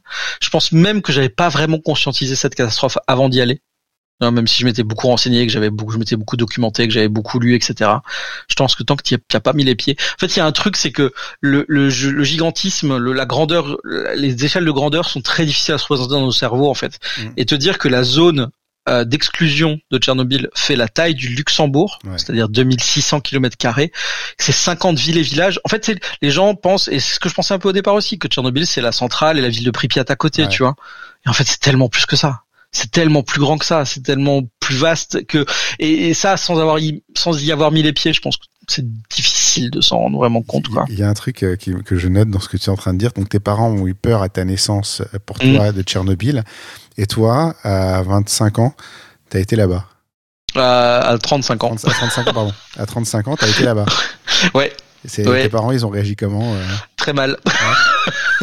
non, très mal. Oui et non. Euh, ils, ils, me connaissent et ils savent que je suis quelqu'un de plutôt très précautionneux. Tu vois, je, je prends pas, je prends quasiment jamais de risques inconsidérés dans ma vie, ouais. et que donc si j'y vais, c'est en étant très connaissant, enfin en ayant une vraie connaissance de ce qui s'y passe, de comment ça se passe avec la radioactivité, de qu'est-ce que ça entraîne, de comment m'en protéger, de quelles sont les mesures que je dois prendre et comment je dois euh, mesurer la radioactivité que je j'engrange ou pas pendant le voyage. Euh, voilà. Bref, hein, ils, ont compris que c'était pas genre une lubie et que quand j'en ai parlé, ils sentaient que c'était déjà bien prévu et bien voilà bien bien pensé. Avait déjà bien planifié le truc euh, au départ. Ouais ouais ouais. Ouais, totalement. Mais euh, mais voilà, que c'était pas genre euh, je vais faire ça de manière à l'arrache euh, en faisant le con. mais justement, alors par, par rapport au, à la sécurité, par exemple, tu parles des radiations. Mm. Mm. J'imagine qu'il y a aussi des, des, des, gens qui vont traîner là-bas pour soit faire des photos, soit piller, soit peut-être qu'ils vivent même là-bas, je sais pas, mais c'est pas, ça me semble pas si impossible que ça en réalité. Comment ça se passe en termes de, de, de, de sécurité là-bas? Qu'est-ce que tu qu'est-ce que as prévu, par exemple les radiations Comment ça se passe? Alors déjà, faut dire, bon, déjà on parle d'un truc qui est actuellement en guerre, donc ce qui fait que c'est là aujourd'hui. Euh, ouais, je parle, je parle un peu au passé malheureusement, et j'espère pouvoir y retourner et revoir mes potes de là-bas un jour euh, euh quand je pourrai, mais voilà, pour l'instant c'est pas le cas. mais au-delà de ça, comment ça se passe? Donc déjà c'est une zone d'exclusion qui est protégée. Donc il y a des, elle est complètement euh, fermée. Euh, alors bien sûr, vu que c'est des barbelés partout autour, euh, on peut imaginer que des gens y passent à l'arrache. Ça arrive, hein, j'en connais qui l'ont fait. Mais si tu veux le faire comme moi, il faut obtenir des autorisations puisque moi je l'ai fait sous autorisation, donc euh, tu vas passer des checkpoints, euh, il y en a plusieurs, euh, plus tu t'approches de la centrale, plus il y a des checkpoints un peu violents, et plus il te faut des autorisations aussi un peu un peu violentes. donc tu as une, une, t'as, une vraie vie dans Tchernobyl. En fait, c'est une vraie vie de gens qui n'y dorment pas, mais qui travaillent. Euh, donc déjà, pas assez gardes frontières, euh, voilà, enfin, s'ils sont armés, tout ça, euh, voilà, t'es quand même. Qui ont un troisième au milieu du front à force de travailler là-bas, non? Non, même pas, même pas. En fait, ce que tu te rends compte, ce dont tu te rends compte, c'est que la zone, à plein d'endroits, elle est pas du tout radioactive parce que la radioactivité c'est pas euh, ça touche pas les choses et les endroits de manière uniforme en fait. Mm. c'est il y a des endroits où ça se dépose des endroits où ça se dépose pas. Et donc il y a plein d'endroits dans la zone où euh, ton compteur te donne une mesure qui est euh, à peu près équivalente à celle d'ici en Alsace quoi. Enfin tu vois t'es pas du tout c'est ça que tu dis? C'est juste qu'elle est elle est accrochée à des objets ouais. mais elle est pas dans l'air elle est pas dans l'air non. Non non. Elle est dans la poussière euh, donc la poussière, tu la renifles. C'est d'ailleurs pour ça que j'ai fait mes deux voyages en plein hiver, parce que l'hiver a un avantage, c'est qu'il y a de la neige et que la neige bloque la poussière au sol et donc que t'en renifles vachement moins. Donc la zone est moins radioactive, beaucoup moins radioactive l'hiver. Euh, beaucoup de scientifiques sont qui travaillent dans la zone sont par exemple sur le tracking des feux de forêt parce que les feux de forêt vont faire, faire remonter la poussière dans les nuages, nuages qui vont ensuite se balader ailleurs que dans la zone, et ça c'est potentiellement dangereux. Euh, il y a eu ça d'ailleurs entre les deux confinements en 2020, il y a eu des gros feux à Tchernobyl, et puis euh, ça avait entraîné une augmentation de la radioactivité ici en France. Alors de pas grand chose, hein, mais, euh, mais mais suffisamment pour que ce soit notable. aucune aucun danger pour la vie qui que ce soit, mais mais voilà. Et donc oui, il y a forcément un tracking de tout ça, quoi. C'est c'est obligatoire. donc tu vas l'hiver? C'est plus simple pour ta vie. Enfin, c'est plus, en tout cas, tu, tu es sûr de moins, moins renifler. Euh, ensuite, ce qui retient très très bien la radioactivité aussi, c'est le métal. Et là, ce qui est très impressionnant, c'est que tu te balades dans la rue, bah, à Pripyat par exemple, dans une des grandes avenues, et puis tu as, des, des bouches d'égout, quoi, enfin des plaques euh, de tout le l'égout là, euh, au sol, et tu marches et il y a rien, mais genre ton compteur il est en mode tranquille, et deux mètres avant avant la plaque, là il commence à partir en, il commence à, partir dans dans tous les sens le compteur. Et plus tu t'approches de la plaque, plus il monte quoi. Et il monte fort, fort, fort. Ça veut dire que tu vas pas toucher la plaque en fait. Ah, ça veut dire qu'il faut même pas rester à un mètre de la plaque. En réalité, euh, plus de 5 secondes, euh, c'est là, ce serait vraiment joué quoi. Euh, c'est euh, c'est t'as une casse automobile. Alors là aussi, le métal, tout ça. cette casse automobile, t'as l'un des premiers camions de pompiers qui a été sur les lieux, et puis t'as un des camions qui a été chercher du gravat avec une pince. La pince là, on avait nous on avait tendu une on avait tendu une, immense perche et on avait mis le compteur à 3 mètres on était encore à 3 mètres au bout de la perche on était encore à 3 mètres de la pince. La, la valeur qui est dans la pince euh, si tu, tu c'est tu si tu restes allez 3 minutes 2 3 minutes euh, tu, tu tu y passes dans les dans les jours à venir donc, mais mais en même temps, vu que la radioactivité va pas non plus être trop, euh, comment dire, va s'arrêter très vite. Tu vois, elle va pas avoir une, elle, va, les radiations vont s'arrêter vite. Si tu es à 5-6 mètres de la pince, il se passe rien quoi. T'es voilà. Je me suis toujours posé la question en fait, parce que c'est vrai que quand on dit Tchernobyl, irradié, t'as l'impression que c'est dans l'air et que c'est comme s'il y avait une bulle au-dessus. Et, euh, et, voilà, et en fait, c'est intéressant de, de, comprendre ça et comment ça fonctionne en fait. Pas du tout. Et en fait, mais par contre, ce qui moi m'affole, c'est nous on y va euh, et on est on est très on est très encadré, mais c'est parce que c'était une décision de ma part, hein, et donc on avait toutes les infos. On, donc là-dessus on était très safe et je vais en parler juste après parce que tu me demandais comment se prémunir de la radioactivité. Sans prémunir, c'est déjà avoir un très bon guide qui connaît très bien les lieux et qui comprend comment ça marche. Euh, euh, mais donc voilà, donc on fait ce test avec la pince et tout, juste pour voir notre compteur GGR euh, complètement exploser les plafonds et tout, mais en, en, sachant que nous-mêmes on est safe. Euh, et quand la série Tchernobyl est sortie, la série télévisée est sortie quelques mois après. Moi, c'était après mes voyages. là, d'un coup, il y a une explosion d'Instagrammeurs et tout qui y sont allés. Et là, j'ai des photos d'Instagrammeurs qui se sont pris en photo en, en rentrant dans la pince, quoi et tu fais tu fais putain les gars vous avez rien compris quoi. Enfin après euh, après ça va vous tuer vous en fait. Mais bon vous êtes con quoi. Enfin c'est c'est la folie de faire ça quoi. Ouais non mais c'est vrai oui oui, oui. c'est mais mais voilà après c'est après c'est un mal invisible. Donc il y a aussi ça c'est qu'en fait si t'as pas le compteur si t'as pas la connaissance si t'as pas tout ça tu ressens rien. Si t'es pas préparé en fait. Ouais Ouais, tu sais pas que c'est là en fait. Donc tu te balades, pour toi c'est comme si c'était normal quoi. Après tu tombes malade et puis euh, et puis voilà, c'était pas préparé. Et après tu, tu te chopes un cancer dans 20 ans et tu vas te demander pourquoi, mais c'était potentiellement à cause de ça quoi. Ouais. Donc, donc en fait, il y a, un truc où oui, euh, moi, moi c'était assez simple. Euh, J'avais une mesure qui était assez euh, facile pour moi. Euh, moi qui suis cartésien, j'aime bien les, les, valeurs, les chiffres et tout. C'est qu'un travailleur du nucléaire français a le droit, selon l'Union européenne et le droit français, de d'absorber jusqu'à 20 000 microsieverts par an de travail. C'est-à-dire il travaille dans une centrale nucléaire en France et il va il, veut, il peut absorber jusqu'à 20 000 dans la vie normale de tous les jours. chaque année. Euh, et après, il y a des doses supérieures qu'il peut absorber en cas d'accident, en tout cas de, de, de, de, moments plus critiques, etc. Voilà.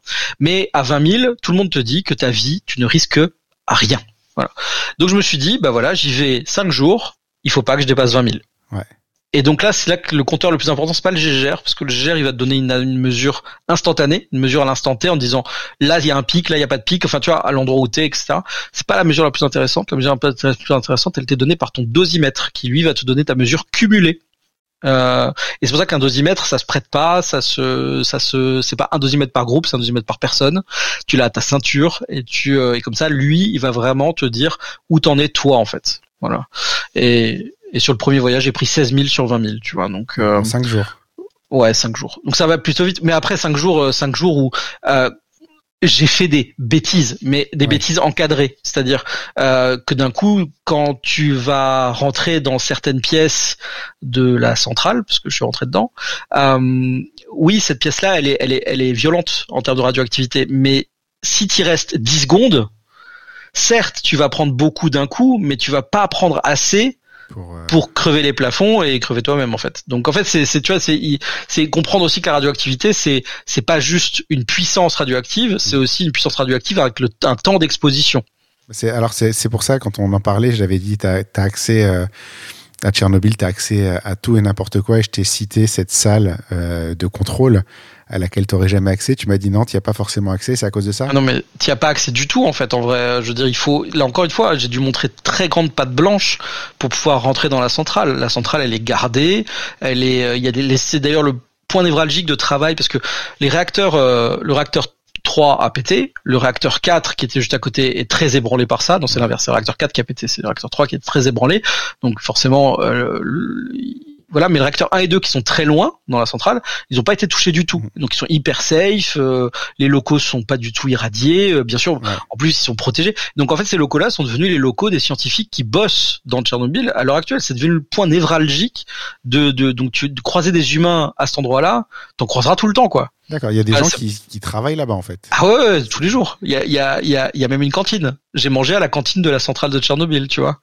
quand même, tu vois, tu te dis euh, dans, dans les trucs de vie à faire, euh, euh, voilà. Mais oui, j'ai mangé, j'ai mangé à la cantine de la centrale. Bon Donc, Hein? C'était bon ou pas? C'était très bon. C'était un truc au fromage, euh, bien bien bourrin euh, en plein hiver à moins 20 degrés. C'est exactement ce qu'il me fallait. Une carotte de 7 mètres de long et de 27 kilos. non, mais alors c'est marrant parce que ça aussi, tu tu vois, par exemple, certains scientifiques sont sur le regarde l'évolution de la faune et de la flore. Euh, alors je dois avouer que j'ai plus été intéressé par la faune que la flore, mais il t'explique que euh, les euh, chez les renards particulièrement, les générations de renards actuelles ont, ont un foie et une thyroïde bien plus développés que chez un renard standard parce qu'en fait leur corps s'est adapté à, à, cet environnement un peu particulier, mais c'est pas pour autant qu'ils ont deux queues et cinq pattes, tu vois. Enfin, euh, mais par contre ils ont eu des, il y a quand même une mutation, mais une mutation euh, euh, bien plus pas anodine, mais bien plus. Euh, ils sont adaptés quoi. Ils sont adaptés, tout simplement. Ouais.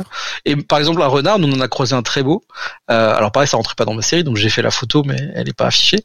mais on a un renard, on en a croisé un magnifique. Il est venu à un mètre de nous et, et, il est venu nous renifler. Il n'avait pas peur du tout. Il est resté cinq minutes. Il a fait, il s'est pas approché plus qu'un mètre, mais euh, mais voilà, il montrait aucun signe d'agressivité, rien. Mais il venait juste voir un truc qu'il connaissait pas, quoi. Il, il, vient checker, quoi. On a croisé des ours, on a croisé des, des rennes, on a croisé des chevaux sauvages, on a croisé, euh, voilà. Et eux, ils ont pas l'air d'en souffrir euh, outre mesure, quoi. C'est s'adapte. Après, la nature elle-même t'aide. Hein. Je veux dire, il y a des champs entiers dans lesquels t'as pas une herbe qui pousse. Mm rien. Ah, t'as un gros panneau radioactivité juste avant, puis tu vois que le champ, il y a rien qui pousse. Alors que partout ailleurs, je veux dire, sur le balcon du 12e étage d'un immeuble à Pripyat, on a vu des arbres pousser sur le balcon. tu fais, ok, la nature pousse vraiment partout. Et là, sur ce champ entier, il y a rien. Et tu dis, hmm, là, c'est la nature qui est en train de te dire, là, mon gars, là, faut pas mettre les pieds là là c'est pas bon. Mais souvent c'est des champs d'enfouissement, c'est-à-dire c'est des endroits où ils ont pris les déchets radioactifs, ils ont fait des gros trous, ils ont foutu ça dedans, ils ont refermé avec la terre quoi. Donc forcément le champ entier c'est l'enfer. T'as l'endroit où t'as pareil ça c'est un des, des endroits où j'ai pas eu d'autorisation d'accéder parce que l'endroit est vraiment beaucoup trop dangereux. Mais t'as le cimetière des hélicos, les hélicos qui sont passés au-dessus de la centrale, leur centrale ils ont lâché du bord pour éteindre les flammes. Euh, et ces hélicos sont ultra radioactifs. Et donc ils ont été posés. T'en as une douzaine qui sont posés les uns à côté des autres. Euh, T'as des herbes hautes qui poussent tout autour, mais jusqu'à 5 mètres quoi. Et après, t'as plus rien. t'as rien qui pousse, t'as les hélicos. Mais voilà, c'est, c'est, ça fait partie du. donc, c'est, c'est en fait très facile de s'en prémunir. Tu vois, je veux dire, c'est pas. T'as quelques règles simples à respecter. Tu ouvres pas une porte fermée parce que tu sais pas ce qu'il y a derrière. Ouais. Euh, tu touches à rien. Tu manges pas et tu bois pas quand tu es à l'extérieur de la zone, dans la zone et que t'es pas dans une zone un peu confinée comme par exemple bah, la, la, cantine de la centrale, voilà. Mais tu, tu, sinon tu manges pas et tu bois pas quand t'es à l'extérieur parce que manger et boire ouvre les capillarités de ton corps et donc euh, bah, fait que tu absorbes un peu plus vite de radioactivité. Euh, tu couvres un maximum des parties de ton corps et, euh, et tu ne ramènes pas des choses sur lesquelles il y a eu de la poussière radioactive chez toi parce que le pire ce serait ça c'est tu ramènes euh, tu ramènes ton trépied photo il y a eu de la poussière dessus encrassé encrassé partout dedans et tu la respires tous les jours parce que d'un coup il est à côté de toi à ton bureau tu vois. Et ça c'est pas ça c'est pas bon parce que d'un coup comme comme le problème c'est la mesure cumulée et pas la mesure seule ben en cumul tu vas prendre beaucoup parce que tu vas prendre un petit peu tous les jours mais tu vas prendre. Mais du coup ton appareil photo et ton matos t'as fait quoi? Alors, il a l'appareil photo que j'utilisais à l'époque, j'étais ambassadeur Hazelblad euh, et il a été nettoyé par Hazelblad. Je l'ai envoyé chez les Victor en les prévenant, ils savaient pourquoi, etc. Euh, J'ai même été exposé à Arles sur la première série par Hazelblad et ils avaient exposé le boîtier qui m'avait servi euh, en disant n'y touchez pas, celui-là il est. bon, c'était beaucoup de, t'as beaucoup de, comment dire, de mysticisme autour de ça, tu vois, parce que il y a très peu de, de réalité en vrai là-dedans, mais bref. Le trépied, je l'avais emballé dans du cello, donc en fait, ça m'a permis de, tu vois, qu'il soit le moins touché possible. Voilà, tu, tu fais gaffe. Les chaussures que j'avais, que j'avais là-bas, c'est des chaussures D4 que j'avais acheté 40 balles juste pour ce voyage et que j'ai jeté sur place avant de repartir. Enfin, tu vois, tu prends quelques... ouais, tu, oui, tu prends du jetable, quoi. Tu prends du jetable, ouais, c'est le plus simple en fait. Euh, alors, ça, va nous amener à la question suivante, parce que tu n'as pas fait un voyage à Tchernobyl, tu en as fait deux. Euh, c'est à ce moment-là, quand on a discuté, que j'ai dit il faut que je lui parle à celui-là. Euh, parce que vraiment, c'est euh, Tchernobyl sur pellicule irradiée. Alors, tu, avec tout ce que tu viens de nous expliquer, la pellicule a été irradiée et donc tu n'es pas censé la manipuler parce qu'il me semble qu'il y a du métal aussi dans la pellicule. Ouais, t'es pas trop censé la manipuler, j'ai manipulé que avec des gants. Ouais. Forcément.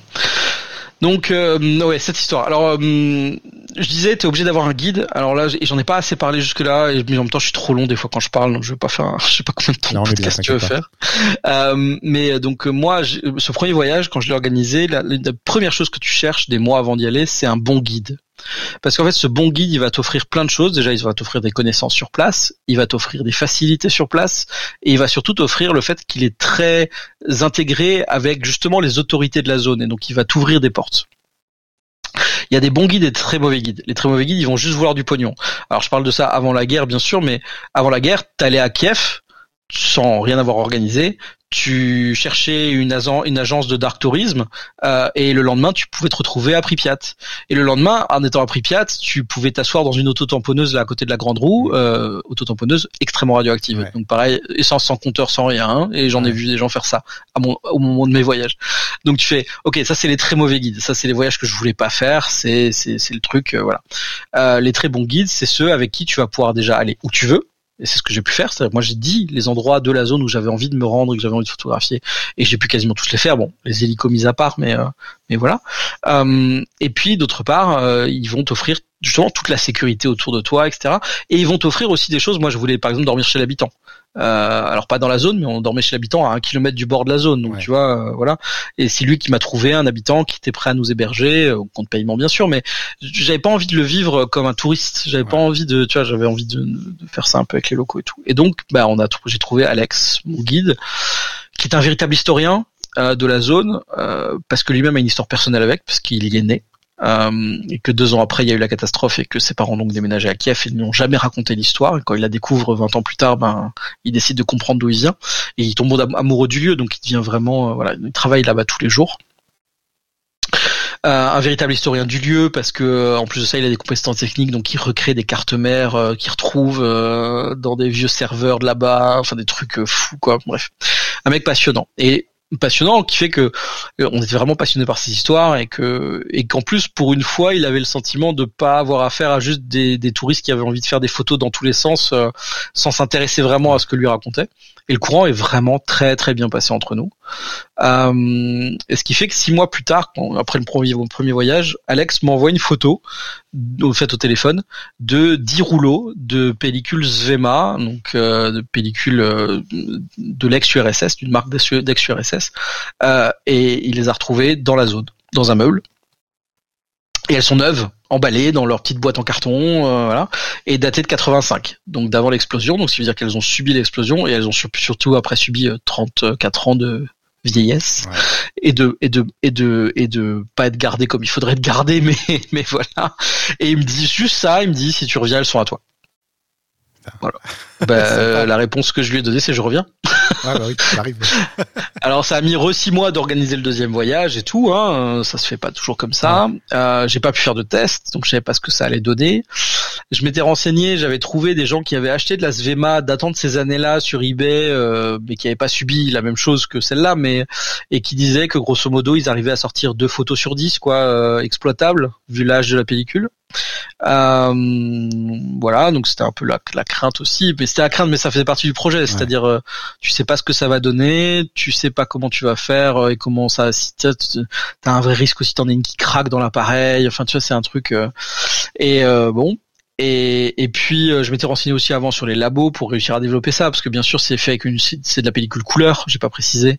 Pellicule couleur 50 ISO à la base euh, donc tu avais des produits chimies spécifiques pour les développer. Je voulais vraiment qu'elles soient développées en couleur euh, parce qu'il était possible avec des chimies modernes de la développer en noir et blanc mais c'est pas ce que je voulais et j'ai trouvé très peu de labos qui acceptaient de le faire aucun labo en France n'a accepté de me les prendre euh, et c'est finalement un labo en Ukraine qui a accepté de me les prendre. Euh, le mec m'avait dit ouais par contre ça va prendre du temps parce que d'un coup c'est c'est des c'est des chimies euh, compliquées qui sont déjà vieilles. Il faut que je nettoie tous mes bains. Faudra que je les renettoie après avoir développé, après avoir développé ton boulot. Enfin tu vois voilà bref. Euh, elles sont plutôt radioactives aujourd'hui, hein, faut le noter, hein, parce qu'elles ont été tellement été lavées dans de la chimie justement de développement que aujourd'hui euh, elles ne représentent plus rien. Euh, J'avais fait une vidéo avec un youtubeur très connu autour de ça, et puis euh, on avait planqué un, un petit morceau d'uranium euh, sous les pellicules, et on avait passé un compteur dessus pour la blague au début de vidéo pour faire croire qu'elles sont radioactives. Puis vers le milieu de la vidéo, on, on, dévoile la supercherie en disant non, elles ne sont pas du tout en fait. C'est juste qu'on a mis un petit morceau en dessous qui fait que le compteur part en couille, mais mais sinon elle elle, voilà, c'est pas du tout risqué. La, question que ça me fait poser, c'est comment est-ce que tu as eu un petit morceau d'uranium? C'est pas moi, c'est lui qui en a un. Tu, tu peux trouver ça à l'achat euh, assez facilement sur internet. Euh. D'accord, ça, me semble tellement. Mais c'est un, c'est un, c'est un, morceau de caillou comme ça, hein, euh, emballé dans une boîte. Et encore une fois, je disais, il y a une question de distance. Donc en fait, ce petit morceau de rien emballé dans une boîte, euh, tu le mets sur une étagère dont personne ne s'approche, enfin où tu t'approches de temps en temps, mais pendant 10 secondes, tu crains absolument rien en fait. Tu vois, enfin, par contre, effectivement, tu le mets dans ton oreiller et tu dors dessus euh, les, toutes les nuits. Euh, bon, c'est peut-être moyen, quoi. Euh, mais mais voilà. Et donc le Qu'est-ce que je voulais dire, pardon? Le... Oui, donc voilà, donc je suis vraiment devenu pote avec Alex. vraiment, vraiment devenu pote avec Alex, et donc il me propose ces pellicules. C'était de la 120, oui, j'ai pas précisé ça non plus. C'est donc la pellicule 120, la pellicule moyen format. Euh, et je, à l'époque, je possédais un appareil moyen format en 6.9, donc je savais que je pouvais faire 8 photos par rouleau euh, avec 10 rouleaux, donc 80 photos max. Voilà. Sachant qu'elles sortiraient pas toutes. Ah, sachant que je savais pertinemment qu'elles sortiraient pas toutes. Mm. Euh, il y avait plein de décisions à prendre comment est-ce que j'allais faire Est-ce que je répétais deux fois la même photo, par exemple? Est-ce que je la cliquais deux fois juste pour espérer qu'une des deux sorte? Euh, J'ai décidé que non. J'ai décidé que chaque image serait unique et, euh, et que c'était un pari. C'est-à-dire que ce qui sortait sortira, et ce qui sortira pas sortira pas. Voilà, tant pis. Mm. Donc il y a plein d'images qui n'existent pas. Mm, juste parce qu'il y a rien à montrer en fait. Alors c'est rigolo parce que il y a rien à montrer et en même temps si. Et jusque là, pour l'instant, j'ai pas pris la décision. Il y a plein de gens qui me poussent à le faire, mais j'ai pas osé le faire encore il euh, y a plein de gens qui entre guillemets me poussent à montrer les 80. Pourquoi? Parce qu'en fait, les images sont pas montrables, mm. tout simplement parce qu'il y a tellement de matière sur la pellicule que tu ne vois plus à travers la matière. C'est-à-dire tu vois juste de la matière, mais tu vois plus de photos en fait. Mais ce qui fait que tu as quand même une image à montrer potentiellement. Et il y a quelqu'un qui m'a dit que mm, quand il a vu, parce que moi j'ai scanné les 80, donc je les ai, la personne m'a dit mais en fait, plutôt que de la présenter comme tu la présentes ta série, il faudrait peut-être les présenter de la plus lisible à la moins lisible. parce que dans la série, quand tu regardes la série, tu vois qu'il y a des photos beaucoup moins lisibles que d'autres. Euh, il me disait, ouais, si tu la rangeais de la plus lisible à la moins lisible, ce serait très intéressant aussi, en fait. Ça la présenterait totalement différemment. Et que là-dedans, d'un coup, d'un coup, les images lisibles, entre guillemets, elles ont un intérêt. Mm. Euh, tu vois le, le truc qui, qui baisse. Ouais, c'est ça, c'est ça. Euh, donc voilà. Après, la dégradation de ces pellicules est pas tellement due. Enfin, non, attends, pardon, n'est pas complètement due à la radioactivité. Euh, le temps, je veux dire, tu prends une pellicule de Kodak euh, moderne, là, une Portra 400, euh, tu la laisses pourrir dans un jardin en Alsace pendant 33 ans, tu la récupères dans 33 ans, tu la mets dans un boîtier, elle sera pas en bel état et elle va te sortir des images super bizarres, je peux te dire. Tu vois, la chimie aura bougé. De toute façon, une pellicule, ça a à peu près une pellicule moderne, ça a deux ans de de, de, de, date limite de consommation, tu vois, c'est écrit mm. sur la boîte. Au bout de là, la chimie bouge, elle est moins sensible à la lumière, euh, il peut commencer à y avoir des variations de couleurs, euh, des champignons peuvent se développer aussi en fonction de comment elle est conservée, mal ou bien. Voilà, bref. Euh, donc déjà, une grosse partie de l'évolution de mes pellicules et de mes, des photos de ces pellicules, c'est dû à ça, hein, c'est dû à leur vieillesse. Il y a quelques effets que je peux savoir être reliés à la radioactivité. Et particulièrement sur une des photos, c'est très visible, c'est sur la photo de la grand roue, euh, de la grand roue euh, qui est très connue à Tchernobyl. Une photo où la grand roue est un peu un petit dans l'image, c'est vraiment une, photo de paysage. Et sur cette photo, tu le vois sur d'autres, hein, mais sur celle-là c'est très visible. Tu vois des bandes verticales récurrentes et qui sont toutes écartées du même écart. Et en fait, quand tu prends les photos de Igor Kostin, qui était le photoreporter euh, ukrainien qui a documenté la catastrophe euh, à l'époque, euh, et qui a qui est monté sur le toit de la centrale avec avec les, mecs de l'armée qui avaient le droit d'y rester 90 secondes emballés dans 1000, couches de, de papier d'alu pour espérer que ça passe pas et pour qu'ils nettoient avec des balais ce machin là tu vois enfin voilà. L'enfer. Donc il est monté là-dessus sur cet endroit ultra radioactif. Et lui, il est monté avec des boîtiers modernes, enfin, enfin des boîtiers modernes de l'époque, tu vois, il, Nikon F5 ou j'en sais rien, je sais pas ce qu'il, je sais pas ce qu'il avait à l'époque. Euh, et il mettait de la pellicule noir et blanc, neuve, lui. Euh, sauf que ces photos-là, elles ont été attaquées par la radioactivité très fort, très vite, comme les humains, et tu vois les mêmes bandes sur ces photos. Tu vois les mêmes sinusoïdes. En fait, tu vois la sinusoïde de la radioactivité qui a attaqué la chimie, en fait. Et ça, tu le retrouves sur mes images, sur certaines, pas sur toutes, parce que certaines ont peut-être plus subi que d'autres. Mais euh, mais voilà, donc sur certaines images, tu, tu revois ça exactement, euh, et, donc ça, tu sais que c'est dû à ça. Après, à quel point les champignons visibles sur les images sont dus à ou la vieillesse ou la radioactivité, je, je peux absolument pas dire. En tout cas, ouais, il y, y, avait il y avait ce challenge là, donc ça veut dire qu'il fallait savoir comment exposer, parce que ça s'expose pas de la même manière. Une, euh, Ouais, alors c'est un peu empirique. Bien sûr, ça s'expose pas de la même manière. Donc moi, j'ai le calcul empirique, c'est que euh, on dit que tu perds, euh, que les pellicules perdent euh, un IL par 5 ans de vieillesse. Donc moi, j'étais en mode bon bah 35 ans égale 7 IL. Donc voilà. Il faut bien surexposer quoi j'ai exposé euh, j'ai exposé sept fois plus fort qu'il ne fallait. et au final, ça a marché. Enfin, au final, les, les, photos sont ni sur X ni sous X. Euh. Mais ce qui est bien, ce qui est bien en fait, c'est que t'as, t'as... Alors, ce qu'on voit à la fin, c'est que t'as l'impression que quand t'es photographe, tu peux un peu tout faire à l'arrache. Ce truc, en fait, toi, t'as tout préparé minutieusement tu t'es bien renseigné, tu as, fait vraiment tout, tout, ce que tu pouvais en amont. Et une fois que ça s'était réglé, tu as été faire les photos. quoi. Mais oui, mais tout en ayant, tout en pariant sur le fait que ça marche. Parce que d'un coup, tu as beau avoir réfléchi, avoir calculé, avoir machin, tu avais une part énorme de risque pour que j'ai zéro image en fait. C'est le secret des grandes photos, je crois, le risque, non? C'est en tout cas c'est l'investissement, le secret des grandes photos. Et quand je dis l'investissement, c'est pas l'investissement financier, hein. c'est euh, c'est l'investissement de temps et de moyens personnels. C'est-à-dire euh, c'est euh, c'est le sortez faites des photos, tu vois, c'est euh, le tu tu restes pas chez toi quoi. Ouais. Moi je prends l'exemple souvent de, de, deux photographes que je connais, je citerai pas les noms parce qu'on s'en fout mais les deux font le même type de photo, ils font de la photo d'éclair, de photo d'orage ouais. et les deux maîtrisent parfaitement la technique de la photo d'éclair, tu vois, genre bien l'exposer, le bon temps de pose, tout ça tout ça, le matériel qu'il faut autour. Ils ont tous les deux ce qu'il faut, hein, pas de problème. T'en as un quand t'as des éclairs qui passent au-dessus de sa maison, il sort en robe de chambre et en, en, claquette, euh, il pose son trépied et il fait il fait des photos. Et donc sur sa photo, tu vois des beaux éclairs, mais tu vois aussi euh, la bagnole de ses voisins et le pavillon de la du voisin d'à côté et trois arbres quoi. Et donc la photo est une photo d'éclair réussie, mais c'est une photo inintéressante. Et à côté de ça, t'en as un autre, euh, il s'est fait une carte de France des 600 plus beaux spots de photos de paysage qu'il connaisse. il a un tracking dans sa camionnette des éclairs en Et quand il voit qu'un éclair va passer sur tel chemin, il repart, il regarde sa carte de spot et puis il se dit ok si je me mets à ce spot là, j'aurai en même temps une magnifique photo de paysage et un éclair qui passe dedans si ce n'est plusieurs. Bah lui il est exposé dans tous les plus grands festivals quoi. Parce qu'il y en a un des deux qui s'investit mille fois plus que l'autre en fait. Mais il y en a un qui essaie de raconter une vraie histoire aussi. Ouais, mais il y en a qui, enfin, tu vois, euh, la vraie histoire, elle est, elle est, elle est dans, elle est dans son, aussi dans son investissement. C'est, c'est, c'est, je me donne pour faire une très belle image, et c'est pas juste une question de technique, de matériel, de boîtier, de tout ce que tu veux, tu vois. C'est. Euh... Ce qu'on a tendance à oublier assez facilement, euh, un peu tout le temps. Mm. Et donc, et donc pour moi, l'investissement, c'est ça, c'est sortir de chez soi, penser, réfléchir à des choses, te dire qu'est-ce que je vais faire demain, euh, comment je l'organise. Euh, ouais, voilà. C'est-à-dire sortir vite, c'est la première étape, et puis une fois que, une fois que t'as pris ce pli-là, c'est peut-être de réfléchir euh, en amont, quoi. Tu vois, techniquement, alors techniquement, parce que c'est toujours pas totalement figé dans le marbre, mais normalement, en mars-avril, je pars en Afrique du Sud faire de la ouais. photo animalière, j'en ai jamais fait de ma vie. Mm. Jamais. J'ai jamais fait de photo d'animaux. Mais par contre, euh, ça fait, ça fait, ça fait un an que j'en parle. Ça fait un an que je me prépare à ça, que je réfléchis à comment je vais les faire, que j'en parle avec mon cousin qui est photographe animalier. C'est avec lui que c'est que c'est ça se déclenche un peu cette, cette idée-là et voilà et que on se dit qu'est-ce qu'on va faire, comment on va le faire?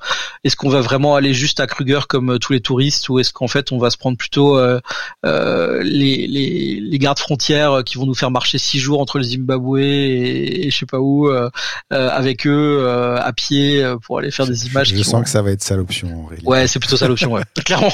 Non mais voilà, c'est aussi ça. C'est tu vois, tu tu tu, tu qu'est-ce que qu'est-ce que pourquoi?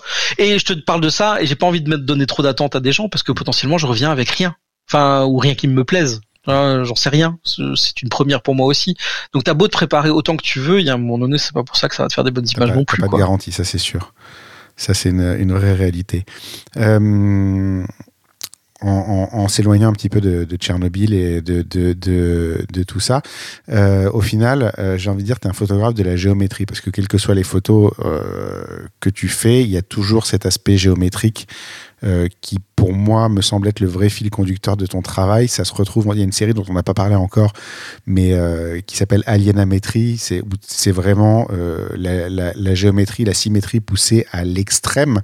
Ça me fait me demander, en fait, comment toi, tu vois le monde euh, alors pour juste parler d'alinéamétrie rapidement, donc c'est des fausses symétries. Alinéamétrie, je, te, je le dis tout de suite, c'est pas des vrais.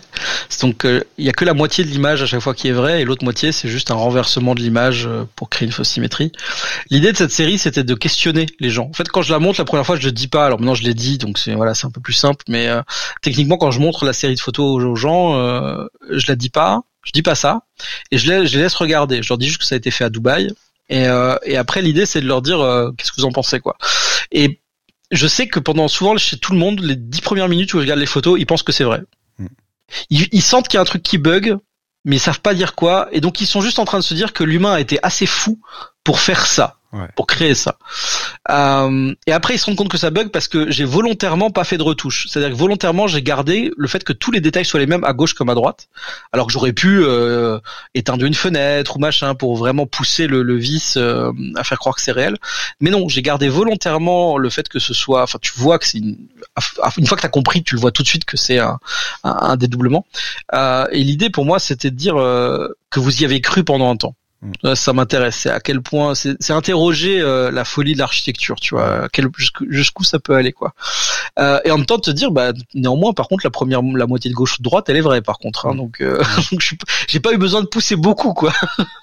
euh, donc, pardon, j'en ai, ai fini par oublier ta question, mais euh, comment est-ce que tu dire... vois le monde? Est-ce que, est-ce que tu ah, vois comment le je vois le monde? géométrique ou euh, Ouais, je, je vois beaucoup ça. En fait, je suis euh, c'est pas quelque chose que je vends ou que je mets trop en avant, mais je par exemple je fais un peu de portraits.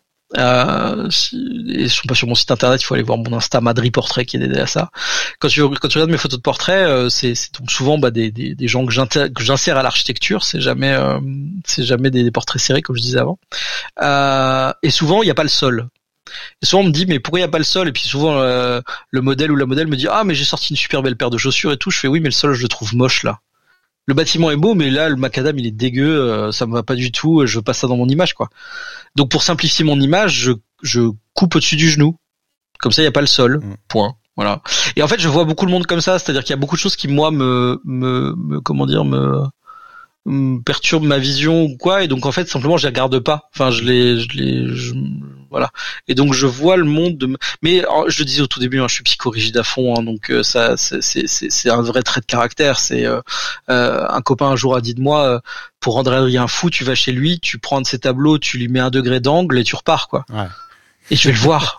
Bien sûr que je vais le voir et ça va me rendre fou et je vais le remettre droit quoi mais mais voilà c'est c'est c'est moi donc forcément je, je c'est difficile de, de se décrire enfin de de, tu vois c'est difficile de se connaître c'est, c'est intéressant c'est intéressant euh, c'est intéressant de voir parce que finalement ça pourrait être juste quand tu mets l'œil dans le viseur et puis le reste du temps, tu as une vision totalement. Mm. Euh... Non, non, non, non, non, c'est, c'est vraiment. Enfin, chez moi, c'est parfaitement rangé. Je veux pas me lancer de fleurs, mais. Cadres, les cadres derrière toi sont parfaitement alignés. Tu viens ouais, chez moi, ouais, les cadres derrière moi sont parfaitement alignés. Euh, chaque ventilateur de mon PC doit avoir la même couleur. Euh, te, ça fait partie te, du. Je vais te faire venir chez moi. Je vais te, tu vas m'aider à mettre mes cadres bien alignés dans le couloir.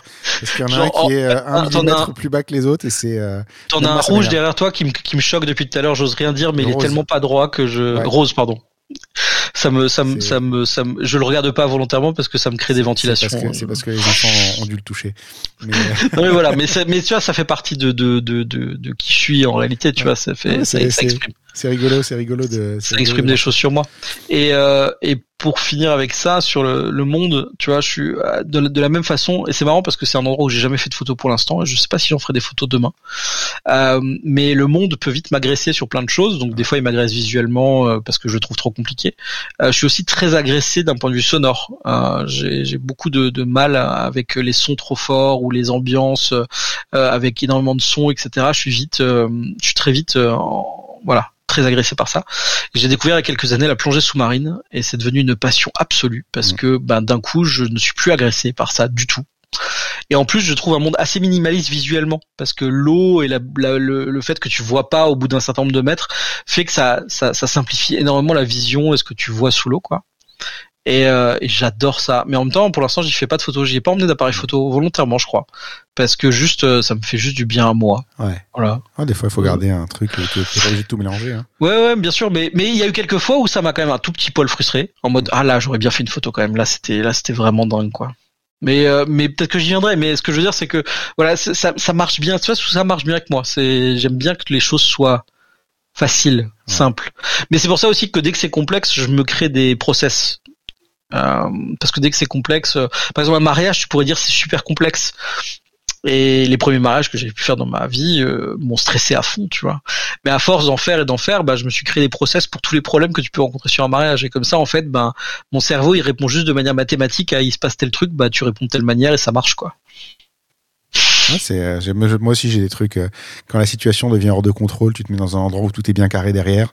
Déjà, ça te, ça te nettoie, euh, ça te nettoie bien le, le truc et ça te permet de, moins te poser de questions sur est-ce que ma photo va être jolie ou est-ce que ça va juste être un machin où j'ai réagi quoi. C'est ça. Rien que ça, j'y pense, j'y pense parce que vraiment, je pense que tu dois être comme ça toi. Ou, euh, ou... Alors, ce qui fait que j'utilise, tiens, en parlant pure technique photo, j'utilise beaucoup de, de longues focales. Ouais.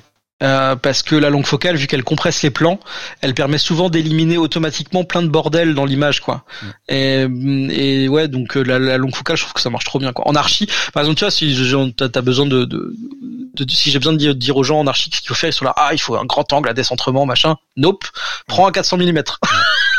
Ouais, et, et, fais trois bords en arrière. Et tu vas voir ça va te faire une image beaucoup plus dingue. J'en avais parlé avec Alexis euh, il m'avait dit ça aussi. J'étais très surpris de découvrir qu'il shootait beaucoup beaucoup euh, avec un avec un téléobjectif. Et euh, ça. quand je l'ai vu travailler après effectivement c'était assez assez surprenant parce que ça a l'air totalement contre-intuitif alors ouais, alors réalité, que ça l'est pas. Mais c'est une vraie logique. Bah non, mais quand tu écrases les lignes, elles sont beaucoup plus, euh, beaucoup plus faciles à, à, à, faire communiquer entre elles. Alors que quand, elles partent dans tous les sens, dans ton petit viseur, tu as du mal à, finalement à, ça. à, les, à les repérer.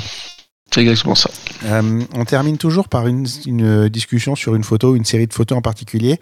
Euh, cette série euh, te concernant, ça va être Square. -hmm. Pourquoi? Parce que c'est une des rares fois où je pense que le matériel euh, donne du sens à une série photo. Je vais te laisser déjà expliquer ce que c'est cette série et, euh, et, on va en discuter ensuite. bah, une, cette série, c'est au départ un, un, coup de cœur absolu avec un, un, boîtier qui est un peu une, une, licorne de la photographie argentique, qui est le Mami A6. Alors les gens connaissent plutôt le Mami A7, mm. mais il se trouve que le Mami A6 euh, est, est, donc pas, c'est pas juste son prédécesseur. C'est surtout que le Mamiya 7 est un 6.7 au niveau format photo et que le Mamiya 6 est un 6.6, donc il fait des photos au format carré. Euh, et lors d'une bourse photo, je suis tombé sur un ancien photographe pro qui avait décidé d'arrêter sa carrière complètement pour être à la retraite. Et ça a été son boîtier de, de, de travail pendant des années. Et je lui ai racheté et euh, parce que je suis tombé amoureux de cet appareil photo où en fait les 6.6 habituellement les 6.6 que tout le monde connaît c'est les Hasselblad euh, qui sont des, des, gros boîtiers lourds. Ils en possèdent un aussi mais voilà c'est des, des, trucs plus trans, transport pas enfin transportables quoi. C'est plus des trucs de studio ou d'archi justement voilà. Euh, le Mamiya 6 c'est un télémétrique. Hein, c'est un gros Leica quoi. Ouais. donc c'est tout petit pour un 6-6 on s'entend hein, euh, c'est tout petit très léger ça se replie sur lui-même en plus donc ce qui fait qu'il est encore plus transportable. Euh, le tout fourni avec trois optiques qui sont merveilleuses. Et, euh, et ce qui fait que euh, ben ouais je sais pas ce boîtier m'a tout de suite ça a tout de suite matché entre nous quoi.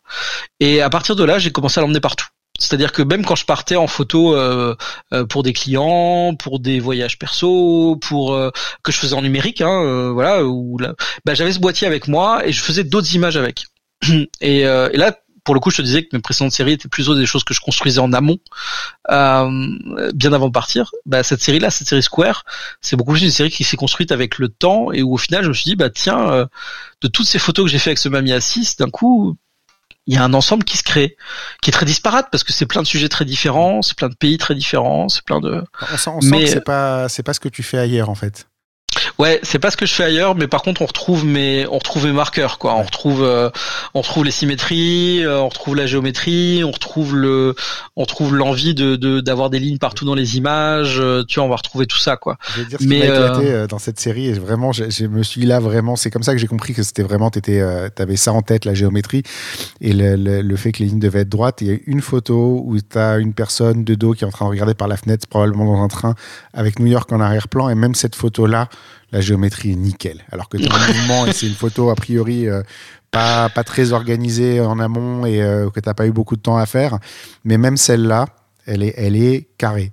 Ouais, euh, c'était ma manière de montrer la skyline euh, sans montrer vraiment la skyline, enfin la montrant différemment.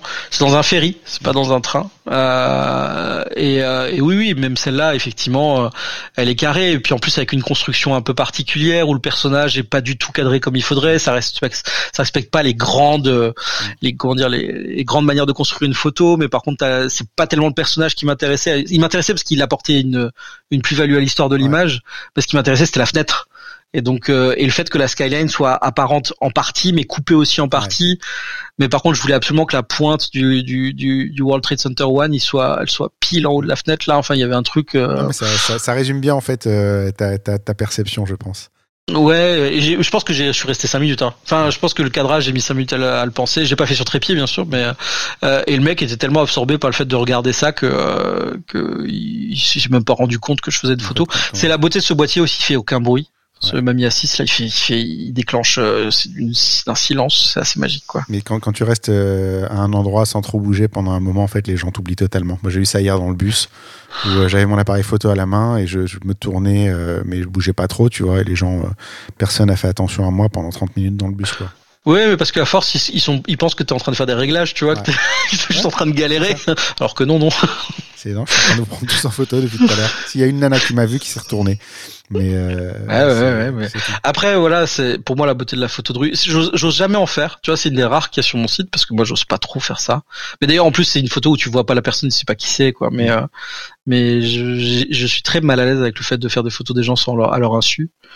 Euh, et en même temps, je suis très impressionné de voir d'autres photographes le faire. Et je suis très impressionné de séries de photos mmh. que j'ai pu voir comme ça. Et je trouve que c'est une, une, un type de photographie que je me sens incapable de faire. Mais par contre, je sais que je j'envie les photographes qui sont capables de le faire parce qu'ils racontent des choses sur leur époque. C'est des photographes qui sont, seront peut-être pas intéressants ou importants aujourd'hui parce que les gens s'en foutent un ouais. peu de voir leur propre époque. Mmh. Mais c'est des gens qui, des images qui sont très importantes dans 50 ans. C'est clair. C'est clair. C'est de toute façon toutes les photos, toute la photo de rue euh, prend de la valeur avec le temps. C'est, euh, mm. on a l'impression qu'aujourd'hui tout ce qu'on voit est banal. En, en, réalité, en fait, tu fais que photographier ce que les gens voient tous les jours. Sauf que le jour où ils le verront plus, ils comprendront, euh, ils comprendront ce que c'était quoi. Exactement. Pour ça la street photographie des années 70 et 80 aujourd'hui est, est, est, aussi euh, aussi importante. Exactement, exactement. Et donc ouais, cette série Square, bah voilà, c'est c'est un, un, peu un melting pot, mais euh, mais on y retrouve ma patte, je trouve quand même. mal de bord, euh, un peu différent, mais on, on, on, retrouve ta personnalité quoi. Ouais ouais. Il y a une photo comme ça pour moi qui est marquante, qui a été faite en Grèce, euh, qui est une photo de l'acropole et où en fait 80% de la photo c'est du ciel bleu et t'as juste l'acropole en bas d'image, toute jaune éclairée. Ça c'est typiquement moi quoi. C'est euh, c'est une photo ultra minimaliste de l'acropole. C'est c'est pas c'est pas une photo de carte postale de l'acropole, tu vois. Personne voit une carte postale comme ça en Grèce quoi. Mais par contre, euh, je trouve qu'elle est plus belle comme ça. Ouais. je, peux, je peux comprendre. J'aurais j'aurais probablement tendance à faire un peu la même chose. euh, on va arriver à la conclusion de l'épisode. Mm -hmm. Si je te demande le pire moment de ta carrière. Oh, le pire moment de ma carrière. Euh, c'est compliqué à expliquer parce que c'est très personnel et j'ai pas envie de rentrer dans mille détails. Euh, mais euh, je disais qu'en 2013 j'ai créé ma première boîte. C'est parce que j'en fait dans ma carrière j'en ai eu deux et là c'est ma deuxième. Pourquoi j'en ai eu deux? Parce que j'ai commencé ma carrière en étant associé avec deux personnes qui étaient des amis avant que ce soit des associés et qui aujourd'hui sont ni plus mes associés ni plus mes amis. Euh, parce que euh, le métier euh, en 2018 on s'est séparé fin 2018 en 2018 on a eu une année exceptionnelle en termes de chiffre d'affaires et de travail. Tellement exceptionnelle que ça nous a totalement tués parce que on n'avait plus le temps de même de se parler. On n'avait plus le temps de faire des réunions on n'avait plus le temps de se voir on n'avait plus le temps de, de, de, de simplement euh, dire ce qui allait pas et, euh, et, et, corriger chez les uns les chez les autres. Et donc euh, des, des, des, choses se sont cristallisées à tel point que que voilà on, s'est séparés complètement on a cassé l'entreprise on a on a repris chacun nos parts euh, et voilà. Et c'est pour moi c'est un quelque part c'est un vrai malheur et et en même temps c'est aussi intéressant parce qu'aujourd'hui je ne fais plus que ce que j'ai envie de faire moi et euh, si je fais des conneries c'est moi qui les fais et je peux en vouloir qu'à moi-même et si je réussis je peux me féliciter que moi-même mais euh, mais voilà mais c'est c'est ouais ça pour moi c'est dans ma carrière un des trucs qui m'a le plus euh, déçu de pas réussir à, à avoir gardé cette amitié c'est très perso, hein, tu vois, ouais, c'est pas du tout. Euh... Ça fait partie aussi de, des, des trucs de la vie. Hein. C'est c'est pour ça que je pose cette question, c'est qu'on on peut se rendre compte que ça peut être des choses très euh, très triviales, ça peut être des choses très importantes, ça peut être un peu tout en fait. Et, et je, je d'ailleurs, je tiens à dire, et à, si jamais, si jamais mes deux associés, mes deux ex-associés entendent cette, euh, ce podcast, je tiens à dire que par contre, je les remercie énormément d'avoir été là au début et même pendant les toutes les toutes les quatre premières années avant avant avant 2018, même en 2018 en réalité. Mais sans eux, j'aurais sûrement jamais osé me lancer. Sans eux, j'aurais sûrement jamais osé quitter mon métier, me lancer à mon compte euh, avec eux donc. Euh, et que euh, les premières années où on s'est soutenu, épaulé, euh, on était là pour les uns pour les autres quand ça allait moins bien, quand on avait une baisse de forme chez l'un chez l'autre, ça a été assez magique. Et, et donc c'est pas parce que ça s'est mal fini que tout est acheté, de loin pas en réalité. Hein, euh, ouais. C'est aussi grâce à eux que j'en suis là aujourd'hui. Donc ouais non c'est il y a, y a du il y a du bon et du mauvais dans tout quoi. Enfin je veux dire il y a un moment donné où c'est juste des étapes de vie. Si c'est si c'est le pire moment, c'est qu'il y a peut-être une forme de regret aussi quelque part. Oh oui, totalement. Il y a une forme de regret, bien sûr. Une forme voilà, de regret, c'est certain. Ça résume bien. Euh, par opposition, le meilleur moment de ta carrière? Euh, meilleur moment de ma carrière. Alors, il se trouve que euh, je te disais, j'ai deux, parents, euh, tous les deux médecins, et ils ont des échelles de j'allais dire c'est pas du c'est pas un critique ou un jugement mais ils ont des échelles de valeur assez élevées sur toute la notion de euh, quantité de travail euh, mais aussi d'études de euh, de voilà euh, avoir un vrai diplôme tout ça tout ça c'est des mais parce que c'est même des choses qui qui leur ont été transmises par leurs propres parents mmh. ce qui fait que de passer d'ingénieur bac plus 5 gagnant très bien sa vie dans une belle boîte internationale comme j'avais avant à saltimbanque de l'image photographe. J'ai connu ça aussi. Euh, ça n'a pas été euh, une nouvelle simple à, à leur faire passer. Euh, voilà, ils l'ont accepté bien sûr, hein, mais euh, mais voilà. Et je pense que pendant euh, plusieurs années, mon père, ça allait parce que mon père fait un peu de photo d'amateur, donc quelque part, je réalisais peut-être un, un, vieux rêve à lui. donc c'est voilà, on parle technique, on parle matos, euh, forcément, bah bref, ça, voilà. Ma mère, ça a été plus compliqué pendant des années, ça a été un peu plus compliqué. Je pense qu'elle me considérait pas vraiment, enfin, elle se disait peut-être dans sa tête, ouais, c'est une lubie, ça va finir par lui passer, tu vois. Et euh, mais par contre, ma mère, elle a une vraie valeur sur l'art. Elle connaît un peu le monde de l'art, ça l'intéresse, elle fait beaucoup d'expos, elle, enfin voilà, elle est passionnée par ça, les grands musées, les machins. Et ben, euh, un des meilleurs moments de ma carrière, c'est donc quand je reviens de Tchernobyl pour la première fois et que je me retrouve exposé à Arles. À l'été 2018, le, mes parents euh, m'ont fait la surprise de venir le soir du vernissage ils m'avaient rien dit. Donc ils ont fait la route depuis euh, Strasbourg jusqu'à Arles euh, pendant deux jours, euh, voilà. Et en fait, ils m'avaient vraiment, je savais pas qui venait. Le vernissage était à 16 h une, en fin d'après-midi, et d'un coup, on venait de finir nous d'accrocher les trucs et on se dit, on exposait à deux dans la même galerie, on se dit avec l'autre photographe, viens, on va se chercher à manger. C'était vers les coups de 13 h et, et je tombe nez à nez sur mes parents dans une rue à Arles. Je m'y attendais pas du tout. Et, euh, et je crois que le soir du vernissage, déjà ça m'a fait extrêmement plaisir à ce moment-là, mais je crois que le soir du vernissage ensuite, j'ai quand ma mère a vu la galerie remplie avec je sais pas combien de centaines de personnes et que des gens venaient arrêter pas de venir me parler, etc. J'ai vu dans ses yeux que là, elle, elle s'est dit ouais, ok, en fait, il est vraiment photographe, quoi. Et je crois que ça c'était ça c'est un pour moi c'est nouveau très personnel mais c'est un c'est un très beau souvenir parce que c'est un truc de se dire ok bah euh, j'ai passé les saltimbanques à artistes, quoi. Ouais, c'est ça. c'est ça. Je vais sûrement toujours galérer financièrement, mais au moins. ça, ça, va avec le métier. Mais c'est. Euh, ça. Si, si, tout était trop facile, euh, je pense que. Exactement. Ça, tout le monde ferait ça. bien et tout le monde ferait ça. Ouais, voilà. Donc ça, c'est un, ça, c'est un moment assez merveilleux. Ouais. Cool. Euh, on arrive à la dernière question de l'épisode. Qui est-ce que tu me recommanderais comme invité pour un prochain épisode? Oh, c'est vrai que tu m'as demandé ça au tout début et que, je me suis dit il fallait absolument que j'y réfléchisse parce que j'ai pas du tout réfléchi et j'ai oublié de le faire. Bref, parfait. Euh, qui est-ce que je te conseillerais pour un prochain épisode? C'est c'est une c'est une très grande question. Euh, je je sais pas si euh, si je te conseillerais, mais pareil, alors ils font de l'urbex, alors ça, serait peut-être un peu redondant, mais je te conseillerais euh, Marchand et Meffre. Je les connais pas. Marchand et Meffre, euh, c'est deux photographes français qui ne sont que des artistes, puisque je suis pas sûr qu'ils font ils fassent des séries autres que leurs séries perso. Ils sont exposés, ils sont ils sont à la galerie Polka à Paris, exposés par Polka. Ils sont ils travaillent en duo. Ils travaillent à la Chambre argentique grand format et ils font des, des séries d'urbex impressionnantes depuis bien plus longtemps que moi. Ils ont en particulier une série sur euh, sur Seattle abandonné qu'ils ont fait en 2010, 2011, 2012, je sais plus, qui est euh, sublimissime. Euh, et là, ils ont fait dernièrement une série à alors c'est pas de l'abandon pour le coup, mais ils ont fait une série à Budapest parce qu'ils ont ils ont compris que les les cours intérieurs des immeubles à Budapest qui ont quasiment tous les immeubles dans le centre historique de Budapest sont des cours intérieurs avec des balcons intérieurs euh, qui permettent d'aller d'un appart à l'autre, euh, qu'ils ont quasiment tous le même format. Enfin, en tout cas, que les balcons sont un peu tous à la même hauteur, les uns des autres, etc. Mais qui sont toujours décorés différemment, mais globalement le format est globalement presque le même. Et donc ils ont fait une série d'images où ils ont cadré tous les balcons pareil, en se plaçant au même endroit, avec la même focale, le, même cadrage. Et en fait, la série, euh, une image seule est belle, mais la série, quand elle a été exposée euh, euh, à Arles il y a quelques, il y a deux, deux ans ou trois, je sais plus, ils, avaient collé les photos les unes aux autres. Les tirages étaient collés et formaient des frises.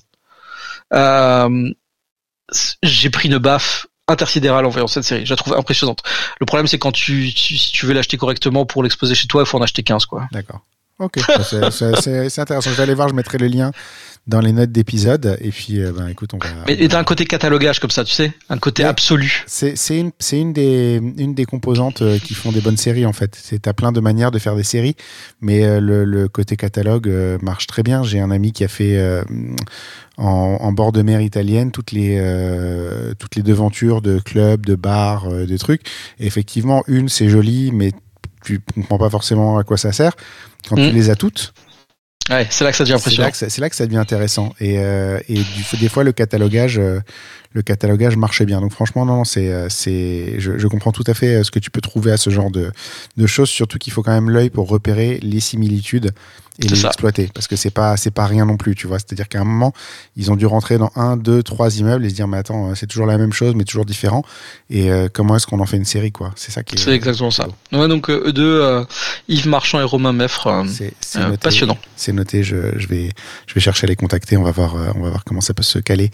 Merci beaucoup Avec plaisir. Merci à toi. Extraordinaire euh, d'avoir cette discussion. Le, le je, je, me, je, je l'attendais vraiment parce que je te dis encore une fois, Tchernobyl, Tchernobyl pellicule irradiée, ça m'avait vraiment fait tilt. Je me disais ça, c'est, c'est, il y, a, il y a un vrai truc à raconter euh, dans, dans, cette histoire. Et puis derrière, bah, il y a tout ton univers que j'ai découvert euh, en passant. C'est, souvent, il faut rentrer par euh, un petit, une série, ouais. un petit trou d'épingle pour voir un petit peu toute la, toute la, toute la, la, la, la le fait qu'une œuvre est vaste en fait pour, pour mmh. tout le monde. Et du coup, ça a été l'occasion de me plonger dans, dans plein plein de choses. Donc, bah, merci, merci, merci Tchernobyl de nous avoir fait nous, de nous avoir fait discuter. Ça m'a permis de te découvrir. Puis merci Alexis aussi. Merci Alexis, effectivement, qui qui me connaît. Hein. Alexis me connaît bien maintenant. Alexis Paoli. je l'ai vu, qui me faisait des, des, regards en disant viens, viens, viens, viens, viens. Et il avait tout à fait compris. il avait tout à fait compris. Il attaquait par le bon truc. Et du coup, bah, merci Alexis, merci Louis aussi qui euh, par qui on a commencé à discuter aussi parce que tu étais en train de parler avec lui, je crois, quand on est arrivé. Ouais, tout à fait. Et du coup, voilà, on a on a un peu euh, un peu un peu discuté euh, tous les quatre ensemble à ce moment-là. Et bah, merci à toi d'avoir euh, d'avoir ouvert ton œil comme ça. Bah, merci puis, beaucoup à toi de m'avoir offert ce temps de parole. J'espère à très bientôt en vrai autour d'une bière. Avec plaisir. À la prochaine. à la prochaine.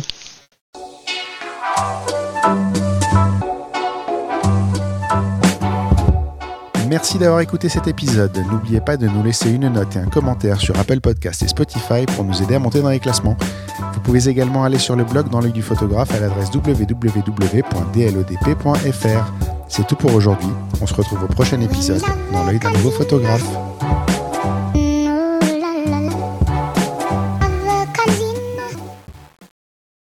Dans l'œil du photographe, merci, c'est fini.